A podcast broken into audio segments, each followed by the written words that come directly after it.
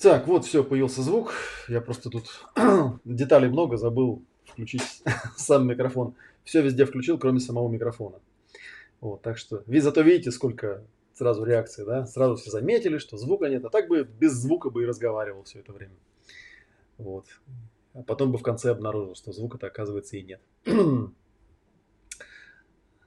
Да, все, звук пошел, слава богу. Вот, я сейчас на самом деле, видите, там понаставил вам ссылок, потому что сейчас, как обычно, я постараюсь проговорить сначала ближайшие всякие разные анонсы, которые у нас, ну, по идее, должны быть. Да? Ну, давайте первый анонс сразу покажу. Да, вот он, первый анонс, собственно говоря. Вышла небольшая книжечка. Она совсем-совсем маленькая, эта книжечка, она пятьдесят две странички всего. Но это одна из моих любимых книжечек, которая, по-моему, она и раньше у нас продавалась в каком-то виде. Называется она очень смешно «Счастье столько, сколько сможешь». В ней пятьдесят две странички. Она про счастье. Вот. Мы сейчас запускаем следующую такую как бы серию книжек. Их там будет несколько. Они будут посвящены достижению целей, достижению счастья, матрице способностей, целеполаганию, ясному будущему. И это вот первая из четырех книжек, которые в этой серии выйдет. Она самая простая, самая маленькая, да, поэтому вот берите ее, читайте. Я даже не знаю, я, наверное, ее печатать тоже не буду, потому что, ну, она совсем такая крохотная. И, возможно, даже, э, ну, вряд ли есть смысл ею там прям торговать как-то. Так, это вот первый такой анонс, да. Второе, то, что я сегодня вот хотел поговорить, да, это ссылка, которая у меня над головой, ссылка, касающаяся Соло Уно. Вот, мы в данный момент э, производим набор на, как его назвать-то правильно, второй поток, наверное, да, Солопрактики Uno, который, если вы на баннер посмотрите, запланирован на второе, э, ну, со второго по восьмое января. Даты, видите, довольно-таки странные. С одной стороны, это прям такое чудо. Удивительное, замечательное, что у нас эти дни оказались свободными. Но, с другой стороны, по ощущениям, пока на данный момент группа пока еще не набирается. И из-за того, что группа не набирается, в общем, непонятно, состоится это или не состоится. Поэтому я призываю вас, вот если вы вдруг на соло-практику собираетесь, все-таки, потому что с большой долей вероятности следующий сезон будет, следующий прогон соло-практики Uno будет только, наверное, уже летом, да, может быть, даже осенью, потому что летом я все-таки обычно делаю себе отпуск после большого проекта, после академии. Так что, в общем, придется ждать полгода еще. Вот, так что посмотрите. Вот, и мы здесь на страничку, собственно говоря, добавляли э, отзывы, да, отзывы участников. Я их сейчас озвучивать не буду, потому что, ну, сами их прочитаете. Вот ради интереса зайдите и прочитайте. Довольно долго пришлось мне раскачивать людей на то, чтобы они эти отзывы написали. Я, в принципе, понимаю, почему. Потому что соло-практика, как я уже говорил, курс довольно такой странный. Вот сегодня как раз у нас тема заявленная соло-практика в сравнении со старой школой. Сегодня я об этом буду рассказывать. И, ну, соответственно, в контексте этого всего про соло-практику тоже буду рассказывать. Но в общем и целом соло-практика – это курс, который посвящен развитию способностей. То есть это не работа с каким-то конкретным запросом, с которым человек пришел там и говорит, да, у меня там типа голова болит, вылечите меня, пожалуйста. И, соответственно, там дальше результат можно очень просто определить, да, прошла у него эта голова или не прошла. А соло-практика – это набор упражнений, которые направлены на то, чтобы развивать определенные такие общего характера способности. И вот, и там очень разные отзывы были, да, начиная от того, что вот одна у нас участница перестала вдруг внезапно бояться летать на самолете. Вот, и кто-то там пишет про изменения в отношениях там, и прочие, прочие разные вещи. Это все очень достаточно интересно, видите, отзывов мы собрали довольно много. Вот, я думаю, что отзывы я участникам дал там такое финальное упражнение, чтобы они для того, чтобы у них у самих этот тренинг как-то пришел к какой-то точке, ну, завершения, чтобы они написали сами для себя какие-то вот тексты, да, упражнятельные, они их еще напишут на самом деле, да. Вот, и у нас, ну, в принципе, все те же самые условия, тоже там семь дней. И вот если вы вдруг решились, да, то вписывайтесь, потому что если мы группу не соберем, то придется нам все это дело отложить на, на будущее какое-то там, да, счастливое или несчастливое будущее, да, и оно неизвестно, когда состоится. Вот. Как вообще происходит обучение? У нас есть группа ВКонтакте, вот она на экране, вы сейчас ее видите. В этой группе, в принципе, уже все есть, да, то есть я думаю, что те, кто впишется и уже вписался, там оплатил и не попадет, мы их в эту группу досрочно, конечно, добавим, потому что здесь можно заранее все посмотреть, и, возможно, даже ну, в какие-то другие даты все это организуется, потому что все, все, все, все, что нужно, здесь есть. Здесь есть и, и описание, вот у нас тут в обсуждениях описание каждого упражнения, всего их там тридцать восемь получилось, вот мы их семь дней делали, и практики. У нас есть тут видео, шестьдесят шесть видеозаписей, да, полный комплект, они вот тут прям по дням разложены. Первый, второй, третий, четвертый, пятый, шестой, седьмой. Видите, в каждой папке там, да, вот от э, девяти до четырёх видео. Так что вот, если вдруг у вас э, на Новый год, ну, какие-то планы не серии, типа лопать оливье, вот, а хотите развиться, да, то, в общем... Короче, записывайтесь. Вот. Мы все еще группу набираем, пока еще ничего не отменили. Там, по-моему, человек пять у нас есть. Но пока все вот так. Так, про книжку рассказал, про соло-практику рассказал. Еще один момент, который, наверное, стоит тоже упомянуть. У нас ВКонтакте даже есть теперь чат. Но раньше он как-то по-другому называл, по-другому назывался, да, теперь он называется «Ясные танцы». Вот. И связано это было с тем, что еще во время академии я ну, придумал такой процесс, который можно делать как клубное такое заседание. Называет, назывался он групповой процесс племени. Да? Сейчас я это называю танцевальное племя. И вот у нас на солопрактике случился спонтанно такой тестовый прогон вот этого танцевального племени. Вот, и теперь мы мечтаем это все дело повторить. Даже сегодня я видел там очень интенсивную переписку в одном из чатов. Пока еще не поучаствовал, не знаю, что там люди понаписали. Вот. Но была такая большая волна, все захотели это танцевальное племя. И, наверное, мы будем время от времени, может быть, раз там в пару недель, раз в месяц проводить это в тех местах, где я бываю, в частности в Москве. И про это вот тоже, тоже я хочу вот упомянуть и рассказать. Что еще из текущих? Ну, из текущих, конечно же, да, если мы зайдем ко мне на мой сайтик, зайдем, то мы, собственно говоря, все текущие анонсы увидим собственными глазами, они еще довольно простые. Еще раз напоминаю, что все еще идет набор в Академию Ясного Коучинга. Она запускается двадцать второго января две тысячи девятнадцатого года. Группа еще не набрана пока целиком, да, поэтому мы цены все еще сохраняем. Скоро будем повышать. Вот. И вот два курса. Курс по работе с тэта-метром, который у нас запускается четвёртого декабря. Собственно говоря, вот сейчас я в УФУ слетаю с базовым курсом по психосоматике. И будем работать с тэта-метром. Да, солопрактика Uno, это у нас, получается, попадает до начала академии, там, до, восьмого января, да, до двадцать второго января запускается академия, да, второго-восьмого января у нас солопрактика. Наверное, состоится. Не знаю, состоится ли. Вот. Что-то еще я хотел рассказать. Что-то еще было важное мне. Ну ладно, по ходу дела тогда вспомним. А, вот вспомнил, да. И еще э, задавали вопрос, давайте я тоже его проговорю, потому что мне он кажется достаточно значимым.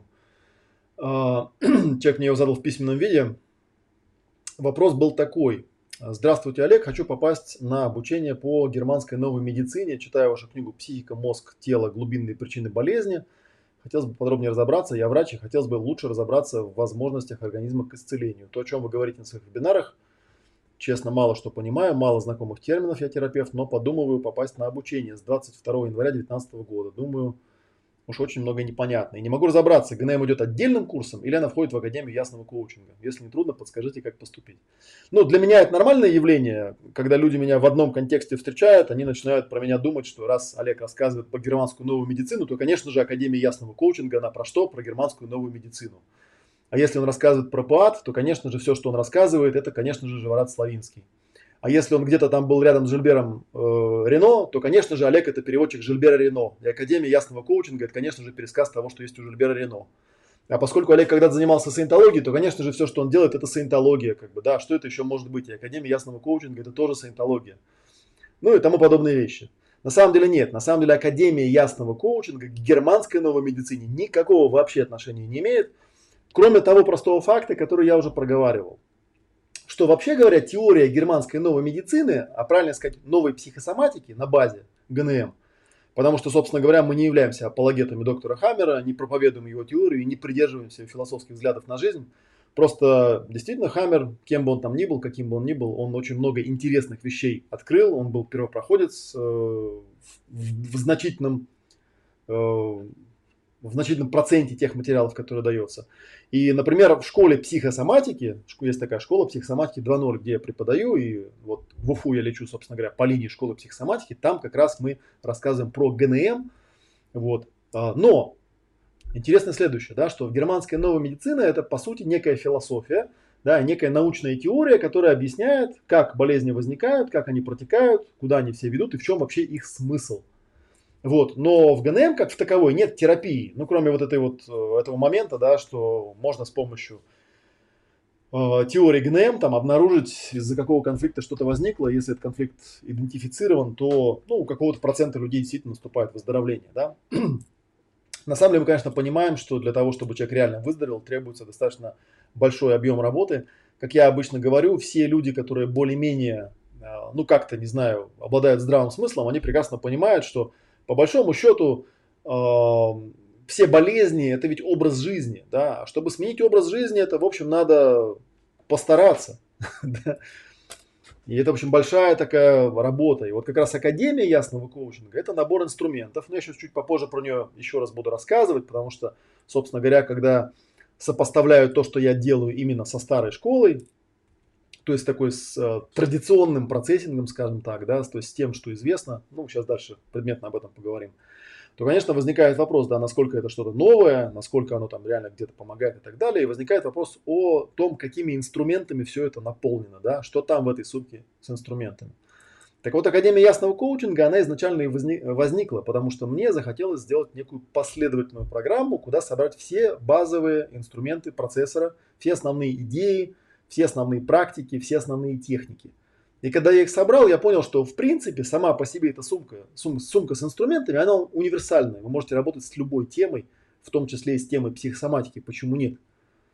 Я знаю тоже по себе, что поначалу, да, когда у меня э, академия уже была, и меня спрашивали, работаю ли я с людьми, которые болеют, я, конечно, думал, ну, какое отношение имеет то, что я делаю, там, процессинг, коучинг, да, проработка к э, людям, которые чем-то болеют физически, да, мне казалось, что это какая-то далекая тема, вот, но потом я, вот, начиная где-то с две тысячи десятого года, я очень близко стал интересоваться темой именно психосоматики, я понял, что все те же самые инструменты прекрасно работают и в области психосоматики тоже.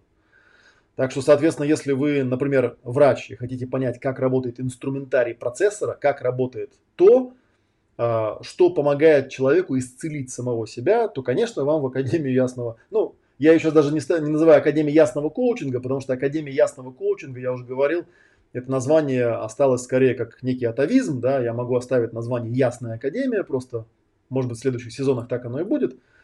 Просто, когда я в две тысячи десятом году, восемь лет назад, задумывал только Академию, да, она вот в две тысячи одиннадцатом году впервые запустилась, тогда еще слово «коучинг» было малоизвестно, мало кто его знал, и мне показалось уместным вставить его в название, что я и сделал, ну и с тех пор как-то так и осталось. Да, вот АЯК, Академия Ясного Коучинга, ну то есть пускай будет, да, почему нет. Так что такие дела. Вот мой ответ по поводу взаимосвязи германской новой медицины и э, Академии Ясного Коучинга.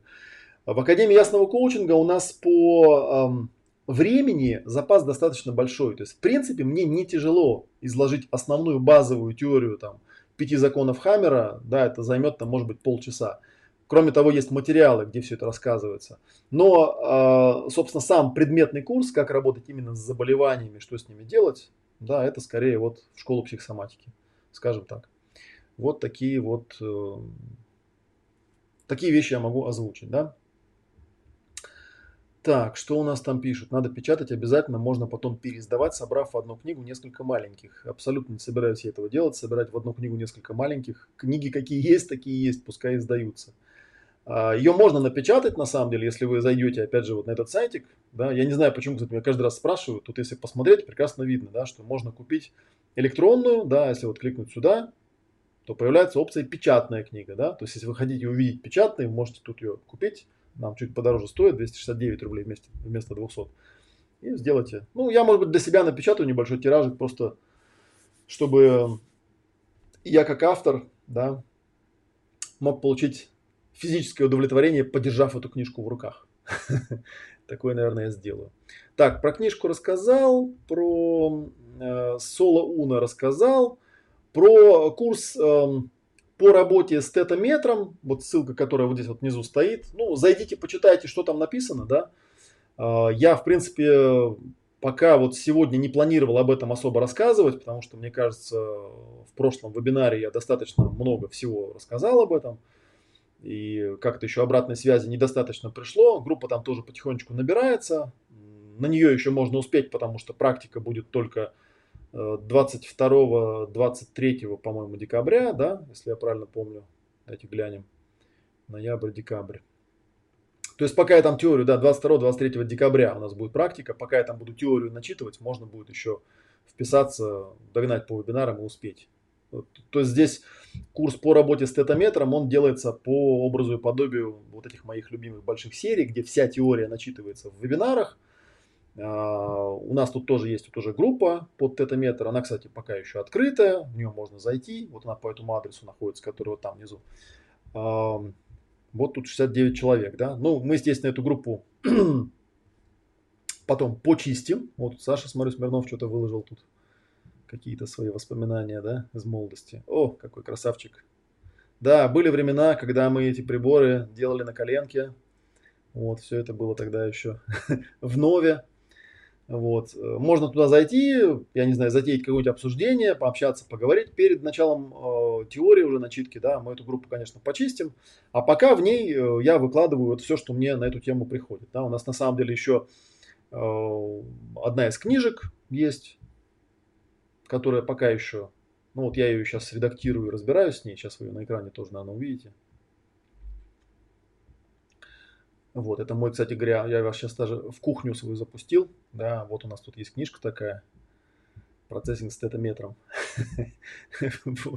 вот, она уже создана, но я еще занимаюсь ее редактированием, то есть пока тут только обложка такая вот красивая, да, и потроха еще с книжки надо, с книжкой надо разбираться, потому что там много чего еще хочу добавить в нее, и отредактировать так, чтобы действительно стало ценное такое пособие. Тоже книжка-то, понятно, такая достаточно узкий круг людей, наверное, реально этой книжкой заинтересуется, но я хочу, чтобы она была, вот, стала таким учебником, где вот все было бы уже четко расписано так, как, ну, мне кажется правильным, чтобы были собраны в одном месте все упражнения, чтобы была вся теория корректно изложена и тому подобное. Вот. Что еще пишет? Солопрактика на текущий момент – это самая крутая проработка в этой вселенной. Правда, мало кто это понимает.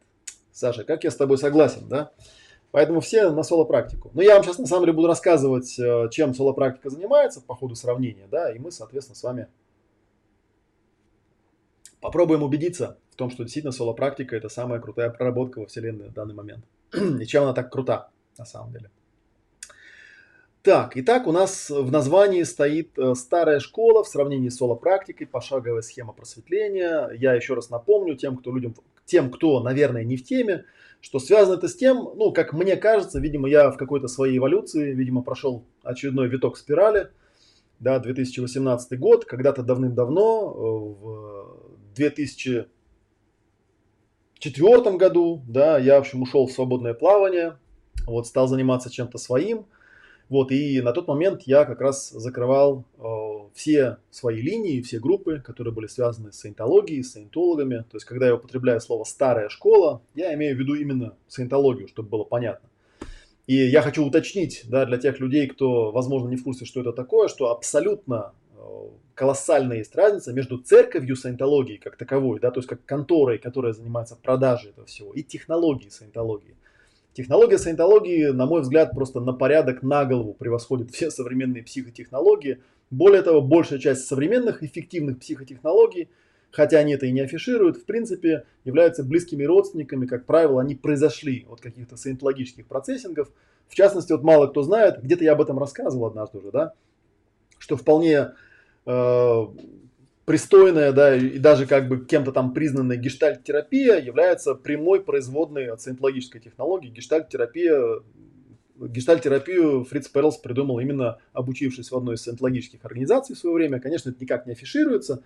И поэтому часто бывает такое, что человек, который как, ну, занимается процессингом, э, когда он показывает, что он делает, ему начинают говорить: так это же там гештальт-терапия. Нет, дорогие мои, это не гештальт-терапия, это то, что всегда называлось процессингом, оно так называлось еще с пятидесятых годов, Вот, и много кто в этом всем, в развитии всего этого участвовал, да, ну и вот к чему-то оно пришло. Вот из какого-то момента оно, э, ну, во что-то там превратилось. И вот сейчас мы попробуем обсудить, э, как оно все по полочкам раскладывается, на что это похоже, там, да, и на что не похоже, где что-то правильное есть, где что-то неправильное есть. Я, собственно говоря, э, хочу поговорить именно про пошаговую схему просветления. Существует такая схема. Ну, я там в анонсе написал, да, что если что, название написано с сарказмом, да, вообще такой специфический юмор, потому что я достаточно э, с юмором отношусь, да, к, по поводу там, к теме просветления, к теме того, что кто-то себя объявляет просветленным и так далее, и так далее. Поэтому я об этом буду рассказывать, э, ну, с точки зрения того, как мне это понятно. Вот. Ну, начнем вот с чего. А, да, наверное, для того, чтобы вам было немножечко понятно, о чем идет речь, я вам вот такую покажу страшную-страшную схему. Есть такая гигантская схема, она висит в любой современной саентологической организации. Вот. Саша написал, саентология – это как с сексом. Все это делают, но мало кто об этом вслух говорит. Вот, кстати говоря, очень правильная метафора. У меня тоже такое же впечатление было, что из тех продвинутых психотехнологов, которые реально интересуются, на самом деле много кто чего оттуда берет. Но как-то вот вслух это говорить не хотят, и то, то это релиф-терапией какой-нибудь назовут, то гештальт-терапией, то еще какой-нибудь терапией. Э, в этом на самом деле ничего постыдного нет. Просто действительно, видимо, нашему обществу не очень-то хочется, чтобы э, люди действительно достигали каких-то, ну, вещей. Да. Ну а кроме того, вот эта вот схема, которая, ну, церковь саентологии – это все-таки секта, да, и там действительно просто эта технология, она используется просто для того, чтобы доверчивых людей как-то вовлекать в круги, которые просто платят деньги, да, и поэтому еще плохая репутация возникает. В общем, со всех сторон, короче говоря, обложили. Так вот, вы там видите, в заголовке написано. Давайте я эти пока надписи уберу, они нам не нужны, чтобы они нам не мешали, визуально не отвлекали, да. Написано «Мост к полной свободе. Саентологическая таблица классов, ступеней и осознания, уровни и сертификаты». На самом деле, достаточно глобальная такая таблица, это ее современный вариант. Вот, она дико перегружена абсолютно ненужными какими-то деталями, да, но в общем и целом структура примерно проглядывается, да. Есть так называемая, я вам сейчас вот кратенько объясню, из чего она там состоит.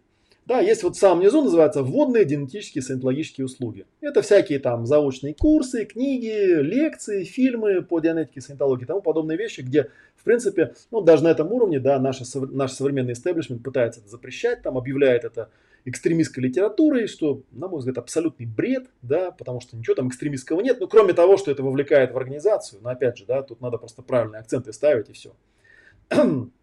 Дальше, если мы посмотрим на схему, да, мы увидим, что есть левая колонка и правая колонка. Левая колонка, она про обучение, вот там идут какие-то классы, да, и я в старой школе дошел до аудитора и кейс-супервайзера класса пять, да, это у нас где-то вот здесь должно быть, да, есть такой, да, выпускник класса пять называется, да, это квалификация, это где-то вот, ну, там вам не видно, я вот мышкой тут показываю, да, на схеме мне нечем не выделить, к сожалению, где-то у меня была рисовалка на экране, ну, бог с ней. И дальше там идет обучение, но дальше там уже нужно ехать куда-то в Америку обучаться, да, да и, собственно говоря, не очень-то верится в то, что там реально могут чему-то обучить, ну да бог с ним.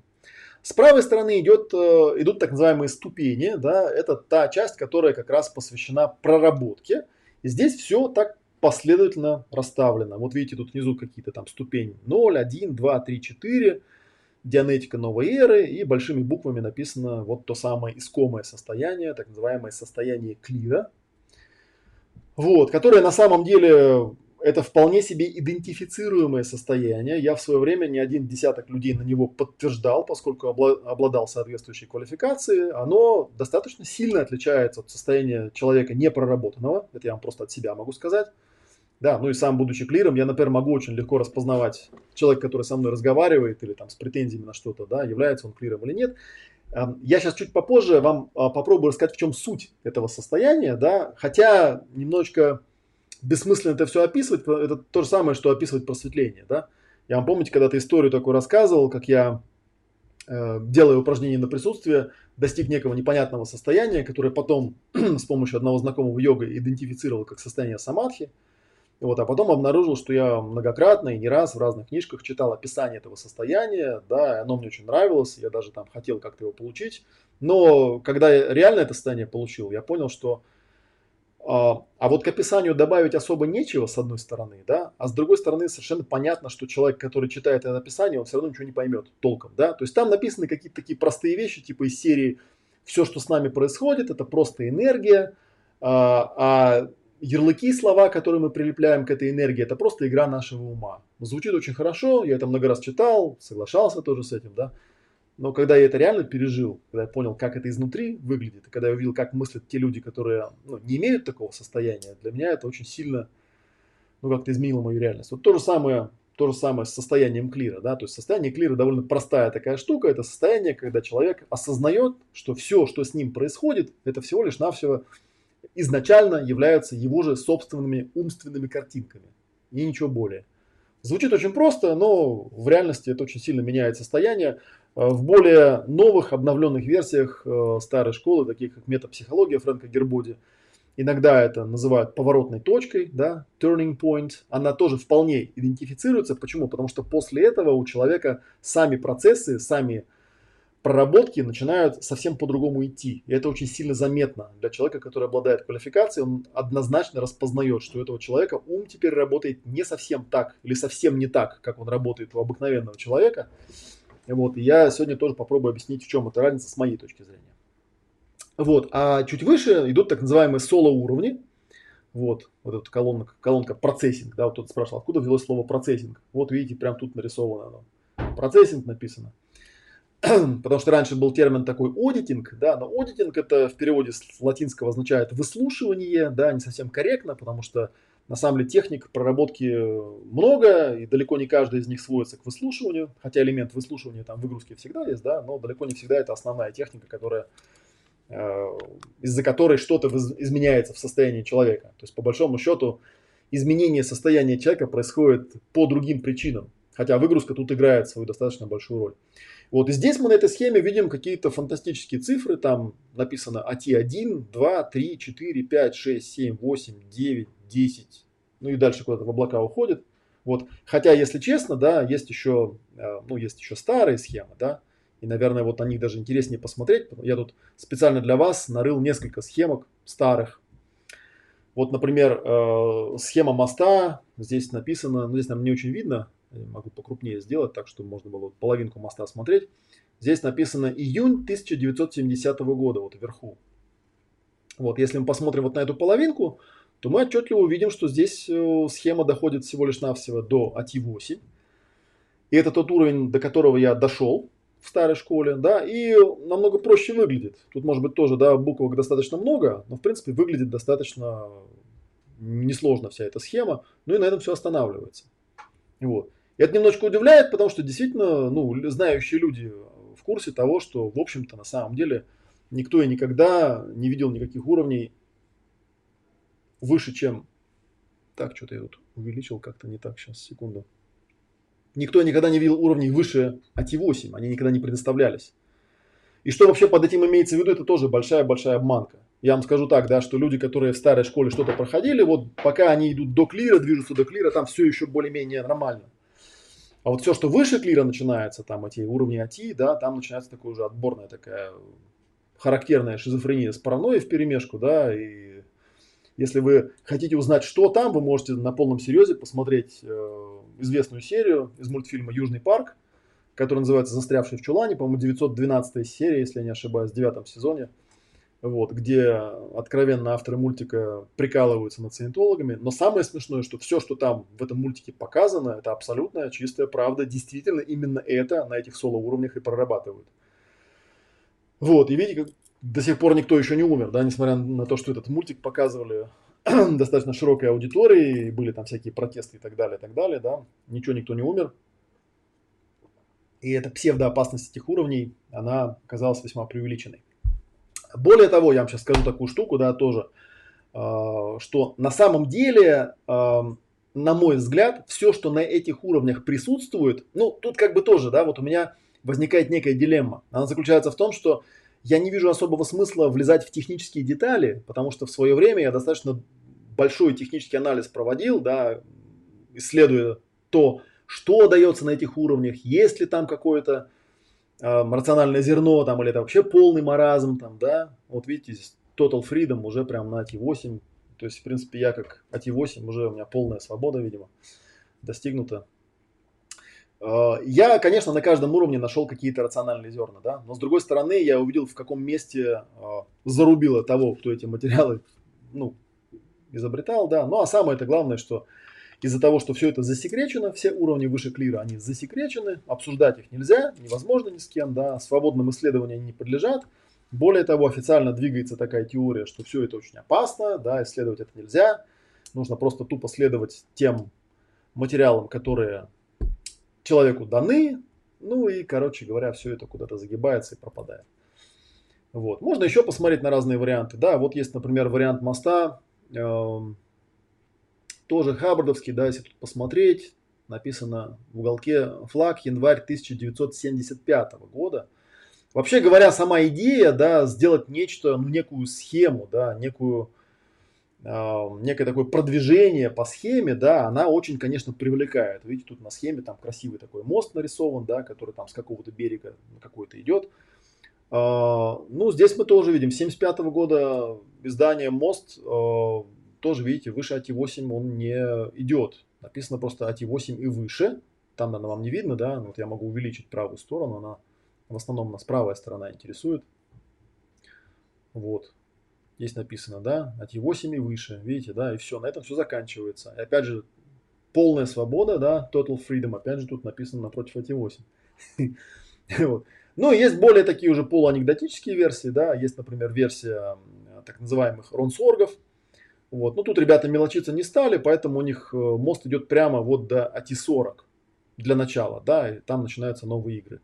На самом деле вот эта вот схемка, она перерисована с рукописной схемки, которая была составлена капиталом Биллом Робертсоном. Робертсоном был такой товарищ. Ну и тут, если внимательно посмотреть, видно, что выше а тэ восемь на самом деле идут раз, два, три, четыре, там пять, по-моему, курсов и все. Да? То есть вот эта нумерация, она непонятно откуда взята.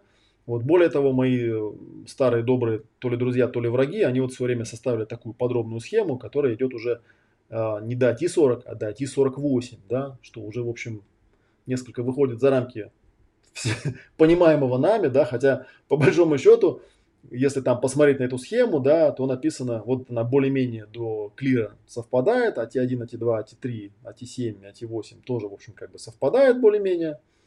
Вот. А дальше уже идут там всякие разные интересные вещи. В частности, например, написано, что есть такой уровень э, вот, а тэ шестнадцать. Здесь, не знаю, там, опять же, на схеме, может, вам не видно, да, где написано бескейсовость.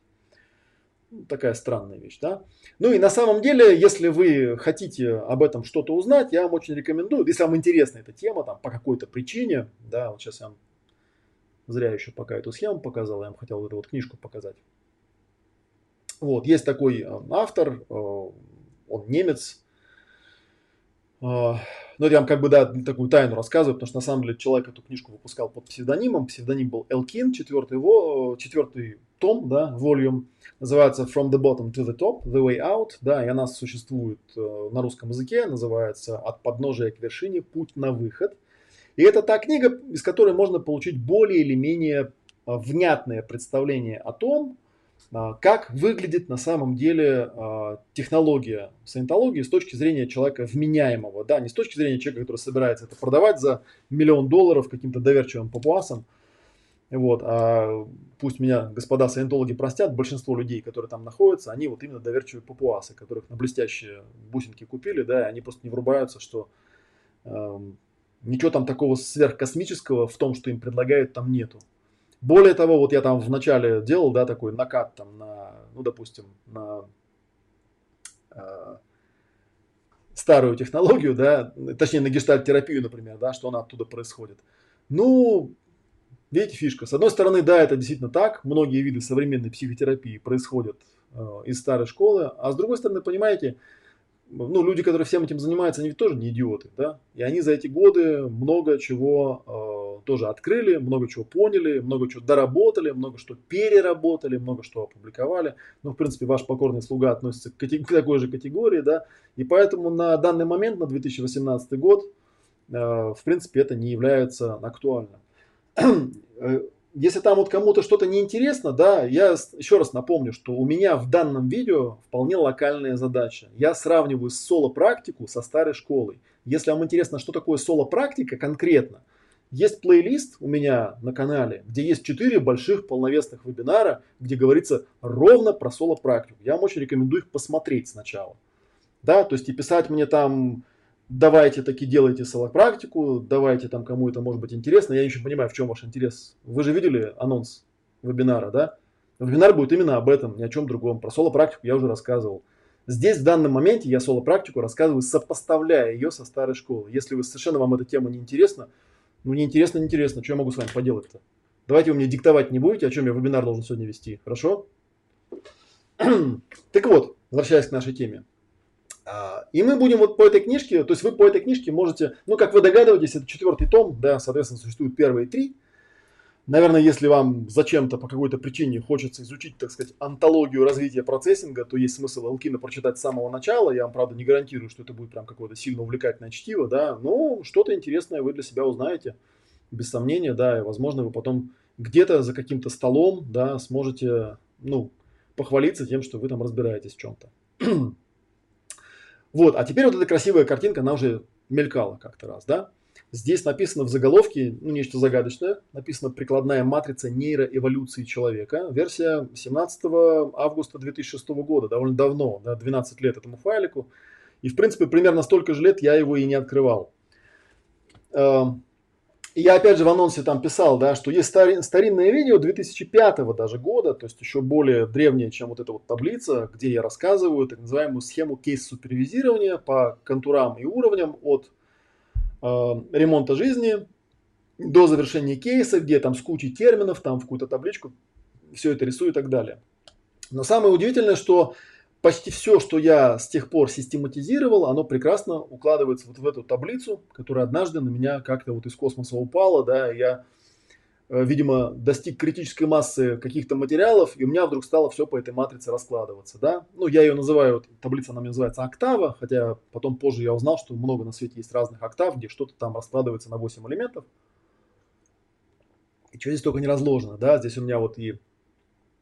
Есть там, да, основные побуждения, есть мои роли, есть соционика, есть чакры, есть соционика по функциям, есть этические состояния, основные потребности, циклы, колесо сансары, тип взаимодействия, метод мышления, тип ума, бизнес-квадранты по Кийосаки сюда у меня вошли, там, да, основные ценности по Кийосаки, аналогии по Берну, аналогии по Карлу Юнгу, аналогии по Фрейду, типы импринтов, что там с эмоциями происходит, эволюционная ступень по ДНК, нейротехнологии, девиз контура, нейросистема, тип кейса, уровни условной шкалы эмоций, матрица способностей тоже. Отсюда матрица способностей – это частные случаи вот этой вот октавы гигантской.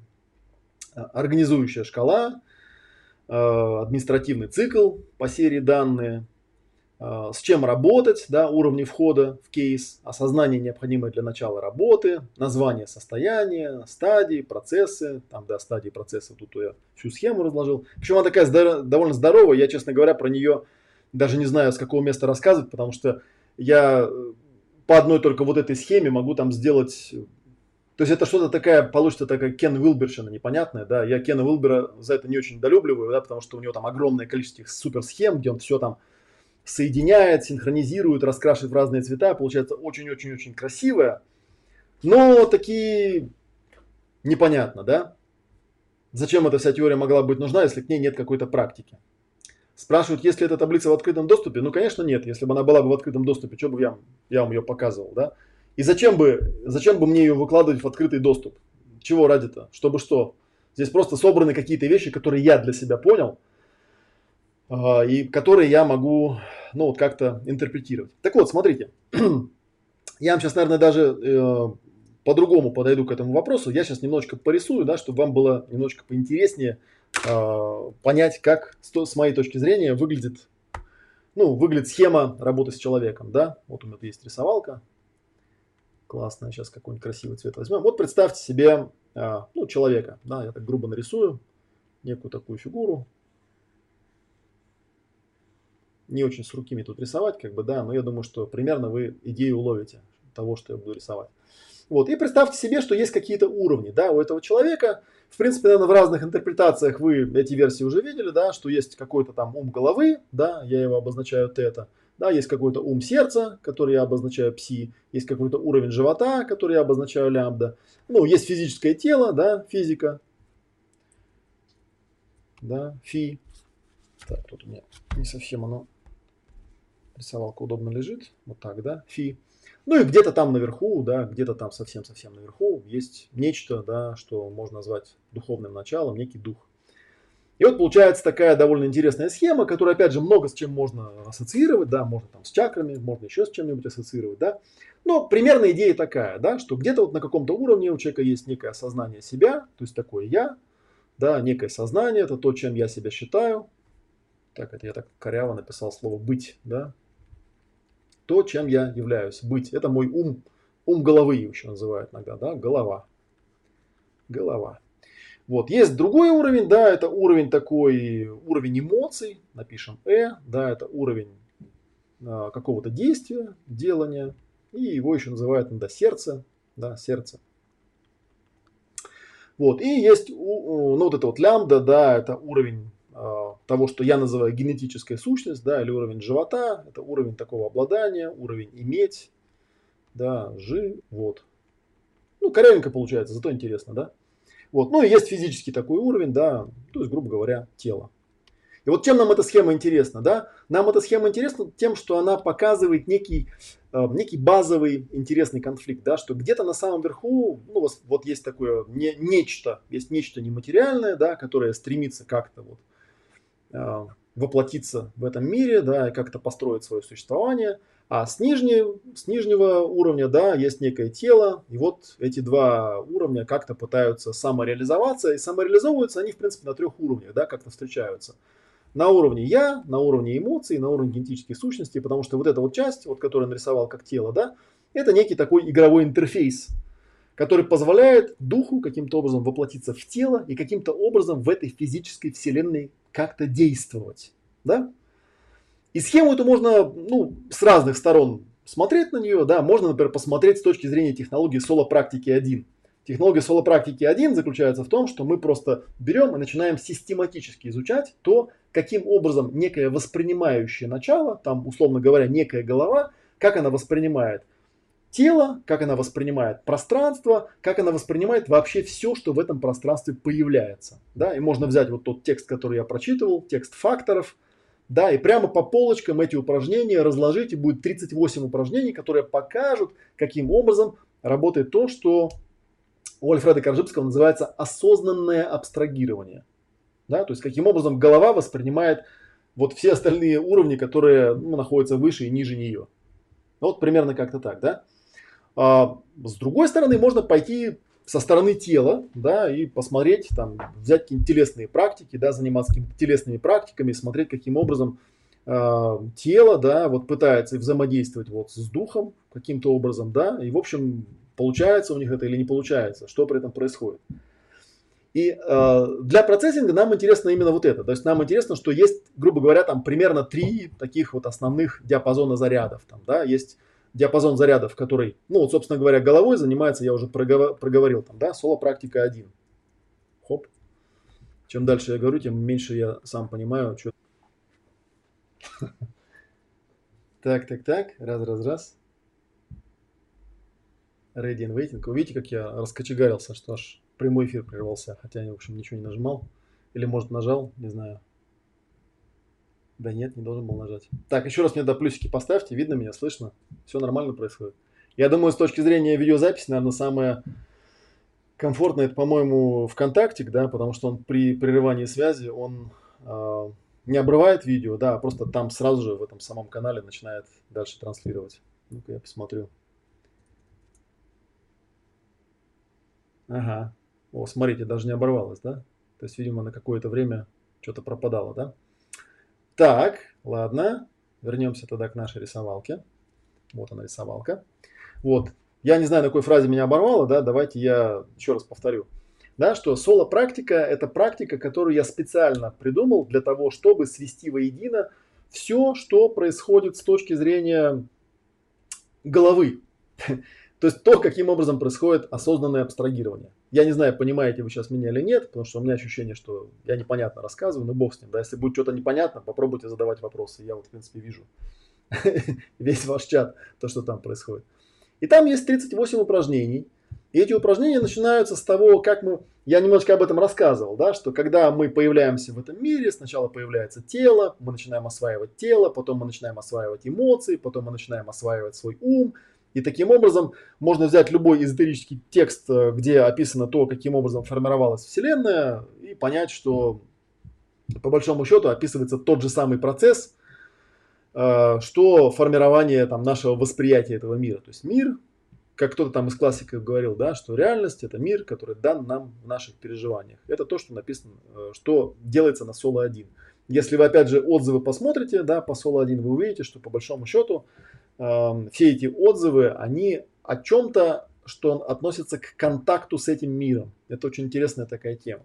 И это вот Соло один. Да. Что касается Соло два, то логично будет нам предположить, да, что Соло два это то, что относится к следующему центру. Это центр сердечный, центр делания, центр эмоциональный. Я про эмоции всегда рассказываю, да, что эмоция это энергия. Это когда ты хочешь что-то сделать, пока еще не сделал, а энергия уже пошла. А энергия в физике обозначает способность э, и готовность, да, совершать какую-то работу, то есть там один килограмм перемещать на один метр и тому подобные вещи. То есть, собственно, относится именно к энергетике. Это крайне интересная тема, и, в принципе, э, различные элементы Соло практики два, они уже у нас проявлялись, я уже рассказывал, да, на семинарах, там, таких как я, ну, все, что, где были слова эмоции, там, ясные эмоции, глубокие ясные эмоции, интегральные ясные эмоции, расширенные ясные эмоции. Я проводил несколько раз такие семинары, но они были достаточно короткими, они не, на мой взгляд, не совсем попадают вот в, в канву, да, в объяснение того, в полное изложение того, как с эмоциями работают. Там есть куча упражнений, которые хронически на этих семинарах всегда не доделывали, поэтому я считаю, что Соло практику два, ее нужно обязательно свести воедино в один комплект. Вот. И Соло практика три, Соло три, который, в принципе, наверное, технически правильнее было бы назвать программа проработки генетической сущности. Да, по сути, это то, что ну, в старой школе это вообще отсутствует, его там просто нету. Вот. И э, проинтегрированная система, да, это, собственно говоря, работа с матрицами, так называемая, да, с матрицами правильных целей, называется Соло четыре. Да, тоже она у меня в разных видах проявлялась, э, в раскладке там ясные роли и цели, работа с актуальными матрицами, проблемы целей. Я вот сейчас тоже проговариваю это и понимаю, что поскольку я эти уровни именно в такой раскладке э, не проводил, хотя они по всем элементам проработаны, да, мне для того, чтобы объяснить, приходится использовать тот язык, к которому я привык. А это такая титаническая задача, да, чтобы, в общем, это изложить. Но вот смотрите, если по-простому, да, вот вы видите тело, в нем есть три уровня. Голова, сердце и живот, да, нечто нематериальное вверху, нечто абсолютно материальное внизу под названием тело.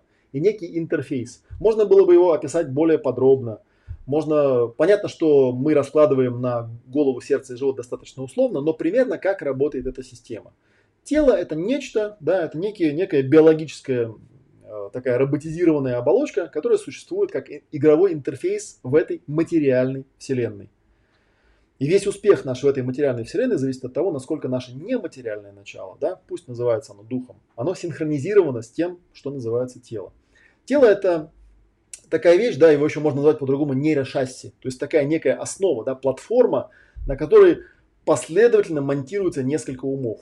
Первый ум, самый э, такой телесный, да, и самый приближенный к телу, мы, я его называю генетическая сущность. Тоже в разных материалах по-разному это описывается, да, э, но мы с ним об этом немножко поговорим, да. Это тот ум, который управляет непосредственно телом, и вот которым, например, занимаются психосоматики.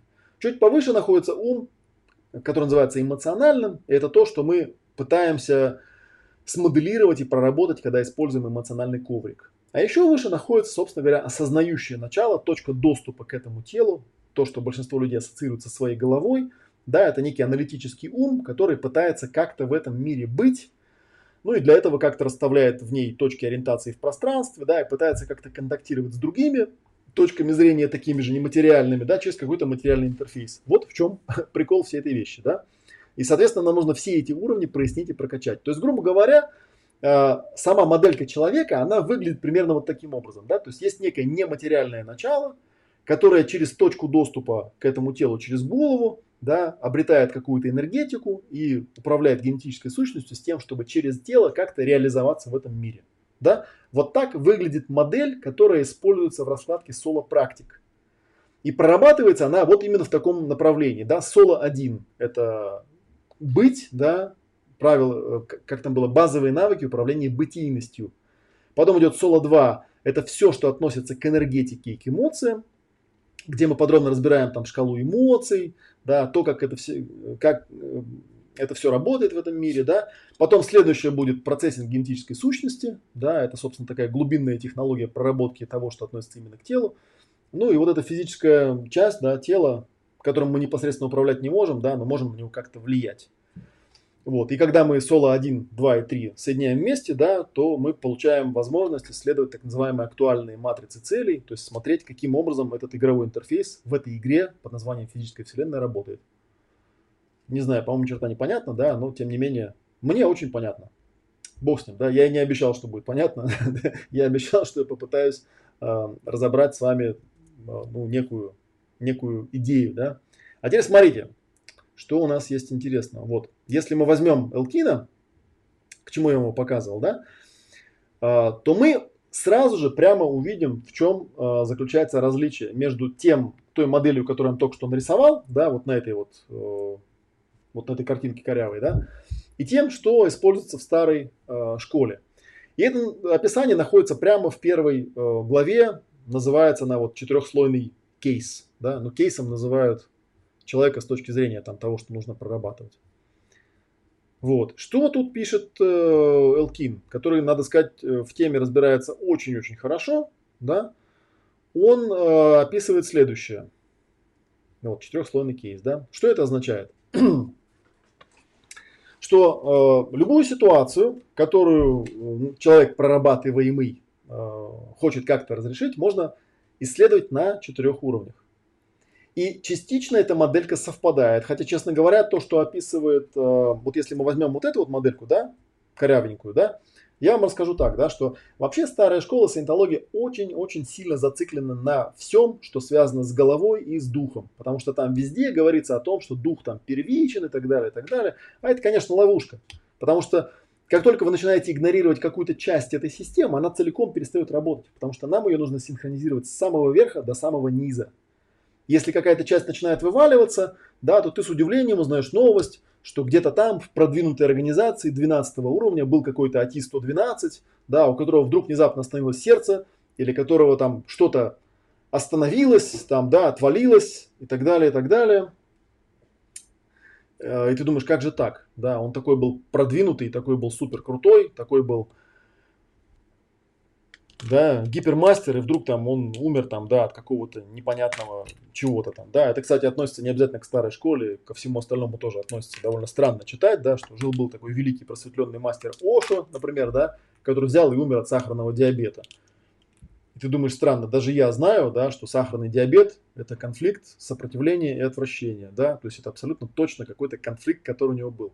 Ну, который, соответственно, почему-то его технология, его просветление никак ему не помогли проработать. Он почему-то крякнул, как самый обыкновенный человек, да, который там просто переедал сахару, да, на досуге. Людмила пишет, понятно, но если можешь, чуть-чуть помедленнее объясняй. А я, понимаешь, Людмила, если я начинаю медленно объяснять, у меня, я мысли теряю, я хвостик начинаю терять. Потому что у меня голова думает очень быстро, а язык не очень успевает. И в этом проблема. Так вот, смотрите, да, можно э, смотреть на то, что, э, на то, как эта система работает. Можно посмотреть на нее снизу, да. То есть есть некое тело, оно очень чувствительное. Ну, какие-то очень хорошие мастера его сформулировали, э, сформировали, да. У этого тела есть свое программное обеспечение, да, ум живота, генетическая сущность, которая отчетливо умеет отслеживать, что происходит с телом. В любой непонятной ситуации тело настроено всегда на выживание. И это выживание дальше апгрейдится, да, то есть к этому, к простому побуждению выжить, дальше добавляются эмоции, которые дают возможность не просто выжить, но еще и доминировать. И потом к этому всему добавляется аналитический ум, который умеет просчитывать стратегии, да, как это сделать наиболее оптимальным образом. И таким образом вся эта машинерия, да, дает возможность духу каким-то образом в этой жизни самореализоваться. То есть можно снизу вверх посмотреть. А можно с, э, посмотреть сверху вниз, да, что есть некое нематериальное начало, некий дух, который хочет здесь быть. Он входит в эту вселенную, он подключается к ее энергетическим потокам, он берет себе физическое тело, через это физическое тело пытается чего-то достичь. И вот насколько ему удается синхронизировать себя с телом, настолько у него это и получается. И, соответственно, наоборот, насколько ему не удается синхронизироваться, у него это не получается. Вот. Так вот, да, а если мы посмотрим на... Э, я что, эту картинку-то включил? Да, если мы посмотрим на то, как это... Э, показывается в стандартной модели саентологической, там отсутствуют некоторые существенные моменты. Вот что касается головы и вообще проработки с точки зрения головы и присутствия с точки зрения головы, там достаточно хорошо все разложено. Хотя, конечно, я-то как автор считаю, что у меня в соло-практике один это разложено намного более четко, последовательно, понятно и, ну, как бы цельно, что ли, да, вот те люди, которые соло-практику проходили, они это могут на собственной шкуре подтвердить. И особенно ценно для меня подтверждение со стороны тех людей, которые тоже в старой школе много чем занимались, да, и они подтверждают, что да, действительно очень грамотно все разложено и дает такой прям э, достаточно, ну как, семидневный курс это немало, да, но с другой стороны семь дней в сравнении, так сказать, с теми задачами, которые перед нами ставит жизнь, это практически, да, ничто. И эффект достаточно сильный, ярко выраженный.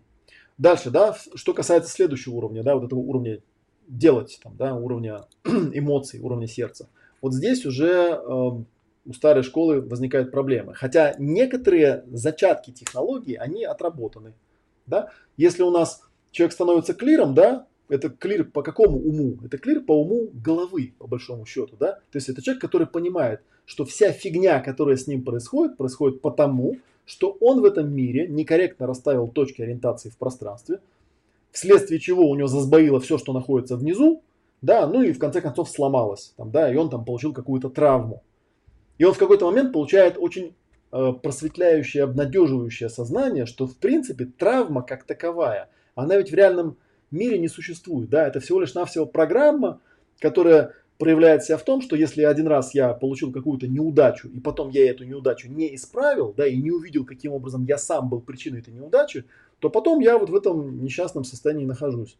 Но если я все эти основные моменты провалов и неудач нашел, проработал, понял причину, и, наверное, как я бы сказал своими терминами, поставил на место пять точек баланса, да, то есть научился говорить себе «стоп, ситуация», да, у кого на самом деле эта ситуация, там, у меня, да, а что это я переживаю по поводу этой ситуации, да, а от чего я это переживаю, что нужно сделать. Кстати, обратите внимание, что вот эта вот схемка, которую я вам показываю, да, дух, голова, сердце, живот, тело абсолютно четко один в один соответствуют пяти точкам баланса.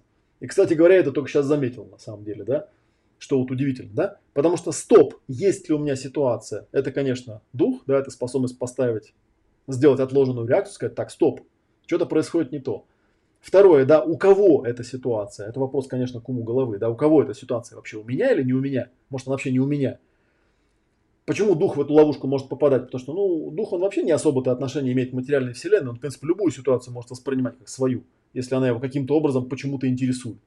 И поэтому он плохо отличает, где я, там, где не я. Вот те, кто проходил гностический интенсив, знают, да, что вот это осознание, истинное осознание себя, да, оно, ну, оно с термином «я» вообще плохо ассоциируется, потому что там ты чувствуешь не себя, ты чувствуешь вот некое, некое первоначало. Да, это, конечно, не я. Я – это голова. Как здесь и написано, да? Третья точка баланса, да, какие переживания у меня по этому поводу возникают, то есть, другими словами, какие эмоции у меня активируются в этот момент, это, конечно, вот уровень эмоций, это уровень сердца. Дальше, от чего это происходит, какая потребность не закрыта. Это означает, что в ситуации, в которую я только что определил, да, когда сказал «стоп, ситуация», телу что-то не так, то есть какая-то рассинхронизация происходит между способностями, возможностями и желаниями моего физического интерфейса, физического скафандра тела. Происходит, ну, что-то не то, да, рассинхронизован с физической вселенной, да, чего происходит, какая-то потребность не закрыта, да, и потом последняя точка, да, что можно предпринять для того, чтобы эту ситуацию решить, ну, предпринимать, конечно, будет тело, то есть это должно быть конкретное физическое, объективное действие, которое я делаю для того, чтобы ситуацию привести в соответствие своим потребностям, эмоциям, осознанию, там, да, ну, и, собственно, своей, там, миссии некой, да, которая, вероятно, и была изначально причиной того, что я в эту ситуацию попал. Понимаете, да?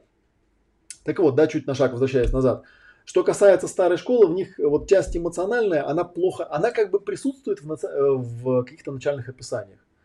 Да, Хаббард был достаточно интересным человеком, он разработал, например, описал э, шкалу эмоций, вот, хотя там в ней, ну, бреда тоже достаточно, но тем не менее сама идея достаточно понятная и простая, да.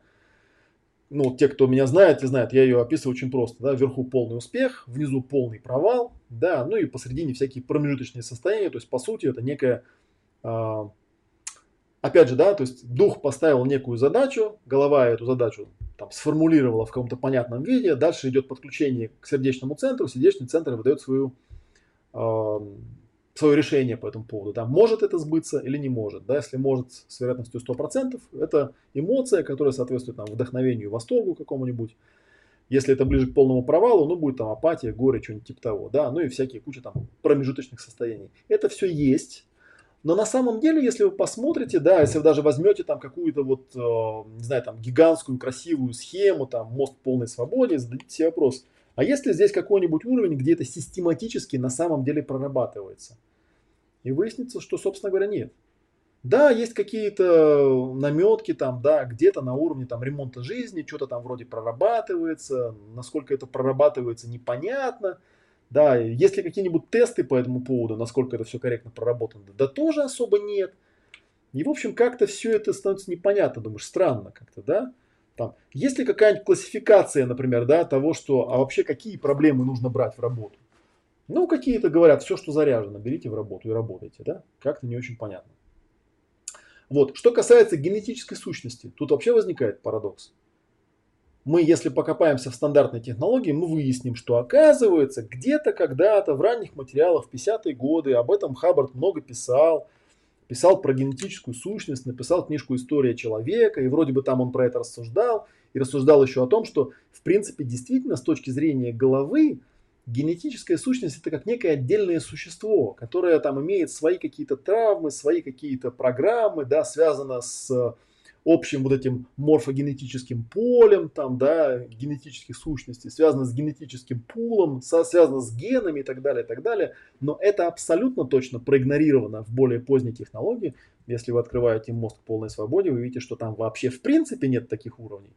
Здесь нет ни единого уровня, который как-то там вроде с этим прорабатывается. Хотя, конечно, люди более прошаренные могут со мной поспорить. Тут, если залезть там в уголочек, можно найти такую штуку, называется расширенная дианетика, и вроде бы там это как бы должны прорабатывать, но по факту я вам просто как специалист, как кейс-супервайзер класса пять скажу, на самом деле никто с этим не работает.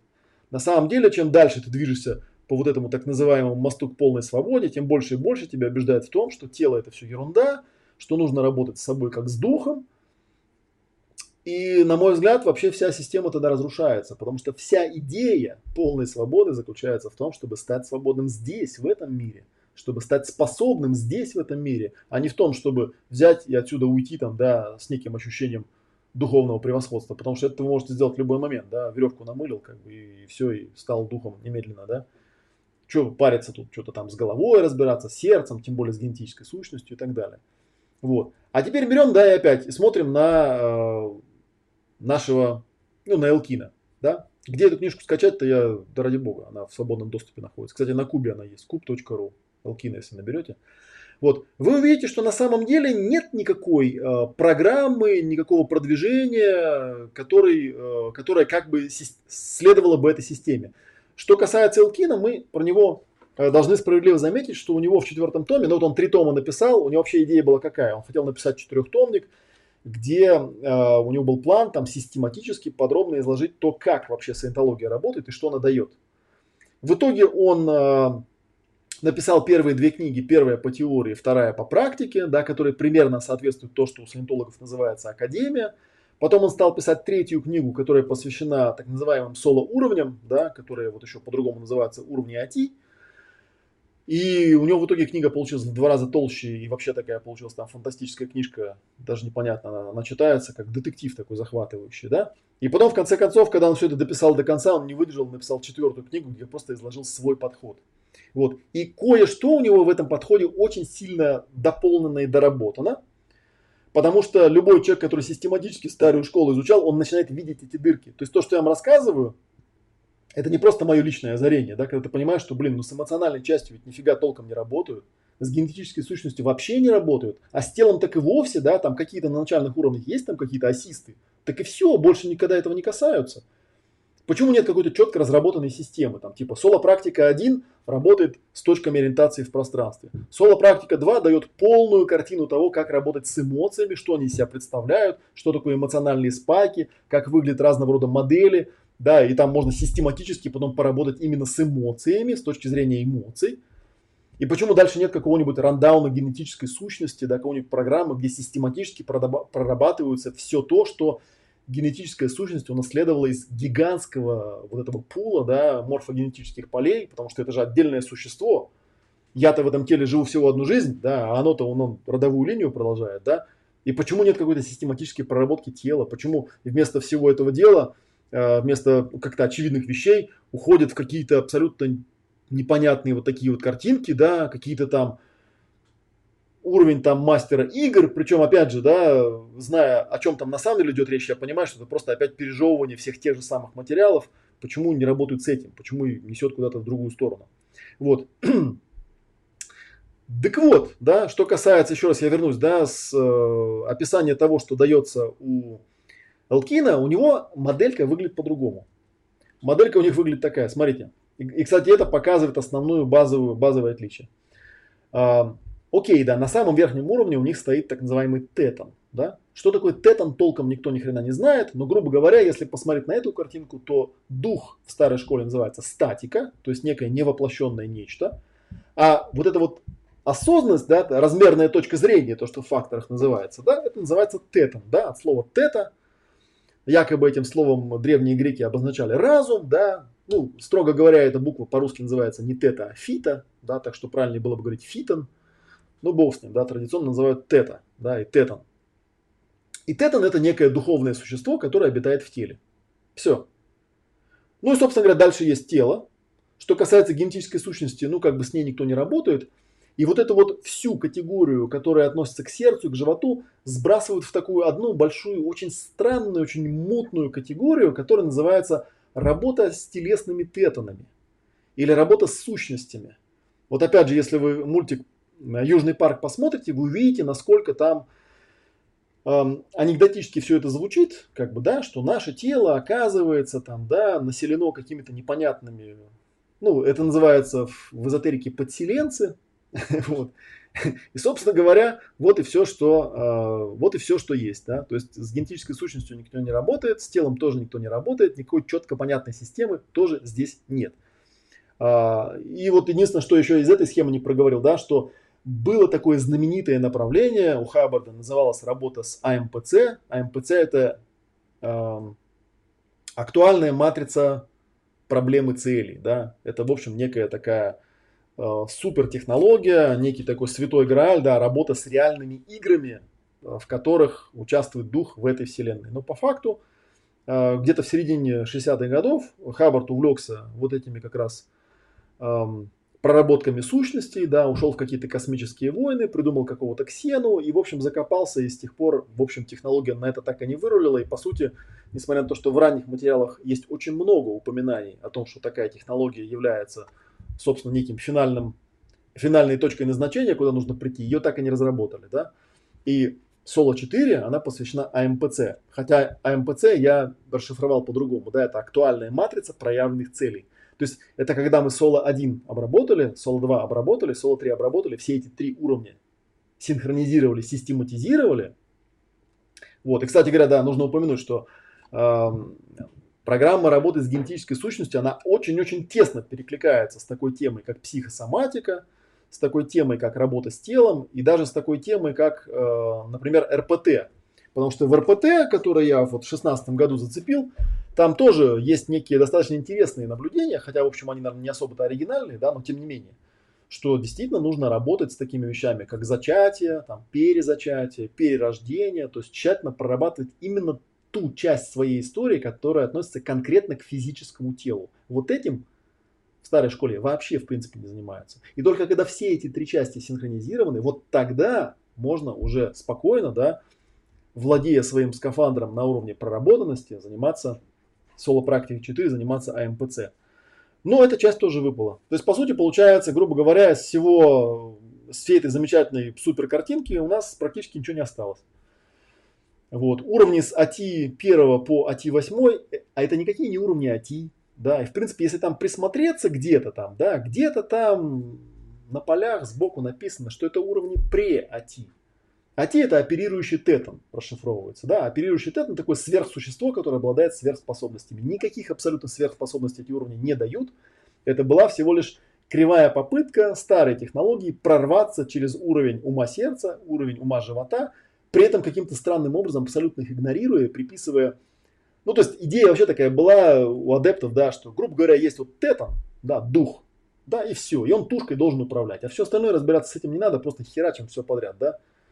Kill them all. Типа, давайте всех грохнем, там, этих сущностей, разгоним, как бы, да.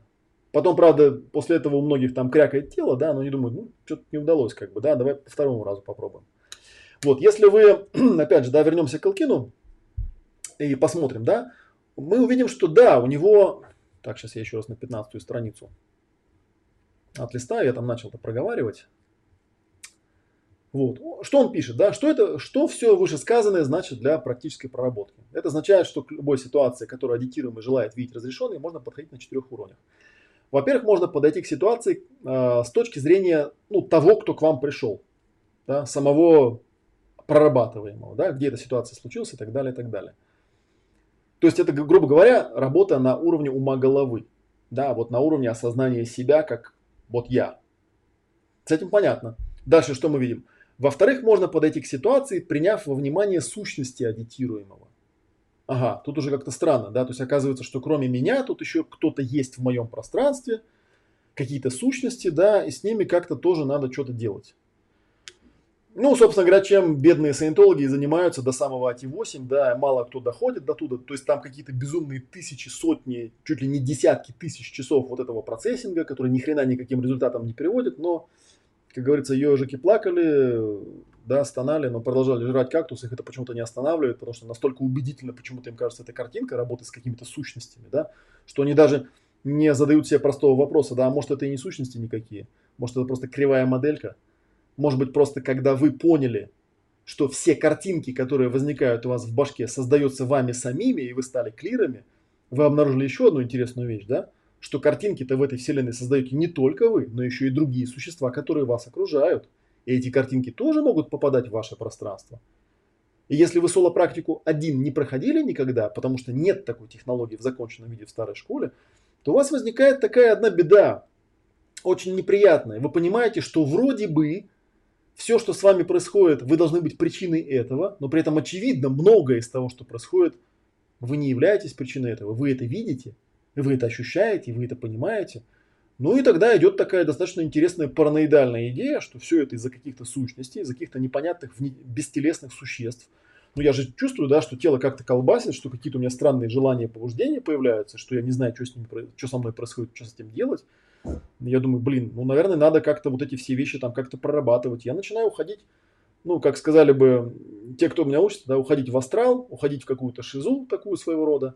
Ну, правильно сказать, в паранойю уходить, да, и думать, что тут у меня тело чем-то, вместо того, чтобы просто взять там эмоциональный коврик, да, встать и сказать, ну, я же в этой вселенной, она же не пустая, как бы, да, тут другие еще точки зрения есть, они на меня как-то влияют. Как они на меня влияют? Эмоциями. Так почему бы мне не разобрать, как работают эти эмоции, вместо того, чтобы заниматься охотой на каких-то бодитетонов непонятных, да? Вот. Дальше, кстати говоря, если мы посмотрим у Элкина, дальше идет вообще вещь, которая, она у него хорошо описана, да, он пишет, что в-третьих, можно подойти к ситуации, приняв во внимание генетическую сущность и ее инграммы. Эм, как я уже говорил, да, в начальных материалах старой школы это как бы есть. Но по факту нет никакого уровня, вот здесь, на этой прекрасной схеме, нет никакого уровня, где бы с этим реально работали. Его просто нет. И поэтому и появляется такая странная вещь, да, только человек, который клир, а у него там плечо болит, например, да, почему-то. Ну какой же он нахер клир, если у него плечо болит? Он же, если клиром стал, он же должен понимать, что все, что у него в теле происходит, происходит исключительно потому, что у него в башке есть какая-то картинка. И эту картинку он же сам и создает. Так не создавай. Это основное свойство клира. Обычный человек, он этого просто не отслеживает. Обычный человек, у него, ну, как бы залетела картинка в башку и, и пошла, как бы, да, телека по ухабам полетела. Если сидит человек и говорит, что у меня там по жизни болит какая-то рука, и он не может понять, почему сто процентов, это, ну, он либо вообще не клир, либо это человек, которого просто, может быть, обесценили как-то, да, завалили какими-то зарядами, или есть вариант номер два еще, да, ну, или там какой он там вариант по счету получается. Или есть еще один момент, что на самом деле просто он не получил корректного подтверждения, он не отметил эту точку, да, поворотную, когда он клиром стал, и он сходу впилился в следующий уровень. Да, и не зря ведь на самом деле, э, и это, кстати, для меня доказательство того, что в старой школе этот уровень изначально прописан некорректно, потому что у них уровни с первого, второго, ну, а тэ один, два и три называется зона невмешательства, или еще по-другому называется, так очень зловечно, называется стена огня. Это означает, что мало кто реально через это может пройти. Почему? Потому что моделька абсолютно кривая и абсолютно идиотская. Вот именно поэтому не может пройти. Вот. Но опять же, да, если мы вернемся к Элкину, мы видим, что у него э, получается как, да, у него четыре уровня получаются такие. Я сам, ну вот можно посрав... посравнивать, да, у него написано как я сам, мои сущности, моя ГС, ну и тело, да, в четвертых можно подойти к ситуации, приняв во внимание тело, порекомендовать медицинский уход, питание, сон, витамины, упражнения, там, да, и не жрать наркотики, яды и, и короче, вот такое, да. Вот такая вот фишка получается, да, теперь сравним. То есть получается у него уровни какие? Есть я. Есть какие-то сущности, это непонятно, что такое. На самом деле, да, на мой взгляд, абсолютно кривая какая-то картинка. Это просто неспособность правильно проработать уровень эмоций. Вот, у меня, кстати, даже был такой термин, я их назвал уровни, чтобы называть их соло-уровни, я их назвал уровни эмо-силы. Потом идет ГС, да, который, опять же, тут никакого, вот здесь точно никаких уровней нет, где с этим работают, просто нету. Более того, на самом деле, еще хуже. Единственная корректная технология, которая реально работает э, с генетической сущностью, ну, называется дианетика. Вот. Совершенно странным образом для человека, если он достиг состояния клира, дианетика запрещается. Да? И дальше ему там говорят, что есть какая-то специальная дианетика для АТИ, по которой что-то там прорабатывают. Вот. Но я вам по секрету скажу, да, что на самом деле дианетика новой эры для АТИ это всего лишь навсего еще одна попытка все свои страдания телесные списать на этих самых несчастных, непонятных сущностей. То есть с генетической сущностью никто не работает. Вот в чем проблема. Проблема в том, что действительно есть такая, ну, аксиоматическая практически формулировка, да, что для того, чтобы убрать какой-то заряд, нужно четко определить место, время и события, где что произошло. Ну или, как опять же, да, как если бы я бы сказал в своих терминах, да, нужно четко определить пять точек баланса. Что за ситуация, с кем она случилась, что он по этому поводу переживал, почему он это переживал, и что конкретно нужно добавить, убрать или изменить, чтобы эта ситуация исчезла из области рассмотрения. Да? Все просто. Проблема здесь, знаете, в каком месте сбой происходит? Проблема происходит на второй точке баланса. Да? А у кого на самом деле есть эта ситуация? Вот у меня когда плечо болит, это у меня плечо болит? Ну, плечо-то болит у тела ведь на самом деле, да? Только почему-то я это чувствую. А я являюсь причиной этого. Странно, если я клир, я должен являться причиной этого. Но я не являюсь. То есть одно из двух. Либо я не клир, либо причина какая-то другая, да, как в этом в Южном парке говорят, инопланетная причина, да. Ну и дальше начинается вот эта вот паранойя, да, и начинают гонять бодитеденов. В общем, какая-то ерунда происходит. Вот, и опять же, да, я вам скажу, что если там Элкина полистать подальше, ну вот я сейчас на, вернусь на, на содержание, да, у него там есть довольно простая такая вещь, да, вот там практический курс. Раздел один, два, три, четыре, да, это у нас объективные процессы, простые процедуры, основные принципы и ТУ, да, в принципе, это начальные вводные курсы, это все у нас есть, кстати, в Академии Ясного Коучинга, да. Вот дальше идет там аудитных постулатов, которые, в принципе, соответствуют так называемой, ну, третьему модулю Академии, называемый, так называемый глубокий процессинг, а вот дальше идет интересная штука, да, дальше идет соло-аудитинг, да, ну, или соло-процессинг, по-нашему говоря, и у него есть, э, ну, сейчас... Посмотрим, да, где тут у него, где-то было прям расписано. А, вот у него тут расписано, да, то есть как это все работает.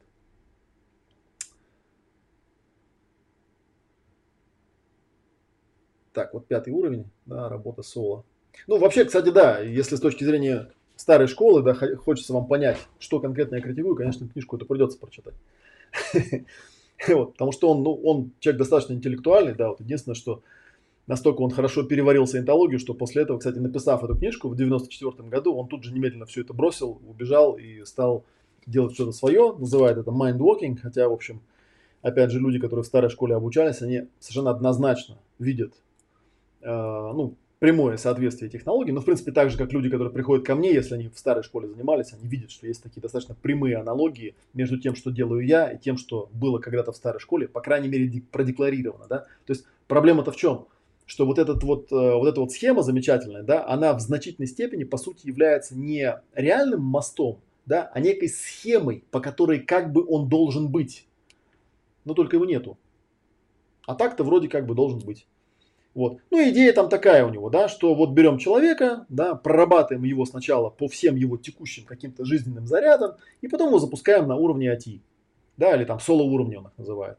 Вот. И сначала там все идет стандартно вполне себе. Вот я там обещал рассказать, чем, если рациональное зерно там в эй ти один, например, есть, конечно. эй ти один это просто объективные процессы. Это полностью перекрывается соло-практикой. Абсолютно перекрывается. Ну и кусочек там еще в соло-два дается.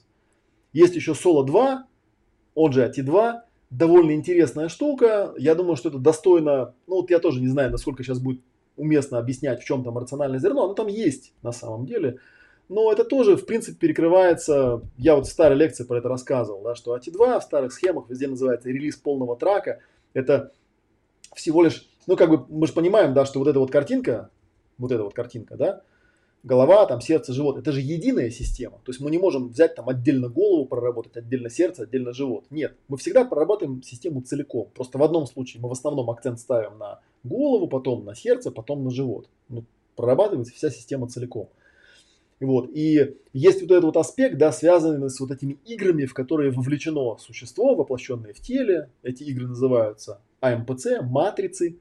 Да, и никак ты не начнешь работать с этими сущностями, если у тебя эти штуки не проработаны. Вот они придумали там такую штуку, так называемые решетки, где они пытаются по этим решеткам прорабатывать, ну так, чтобы человека хоть немножечко отпустило, и чтобы он хоть как-то научил, научился там, да...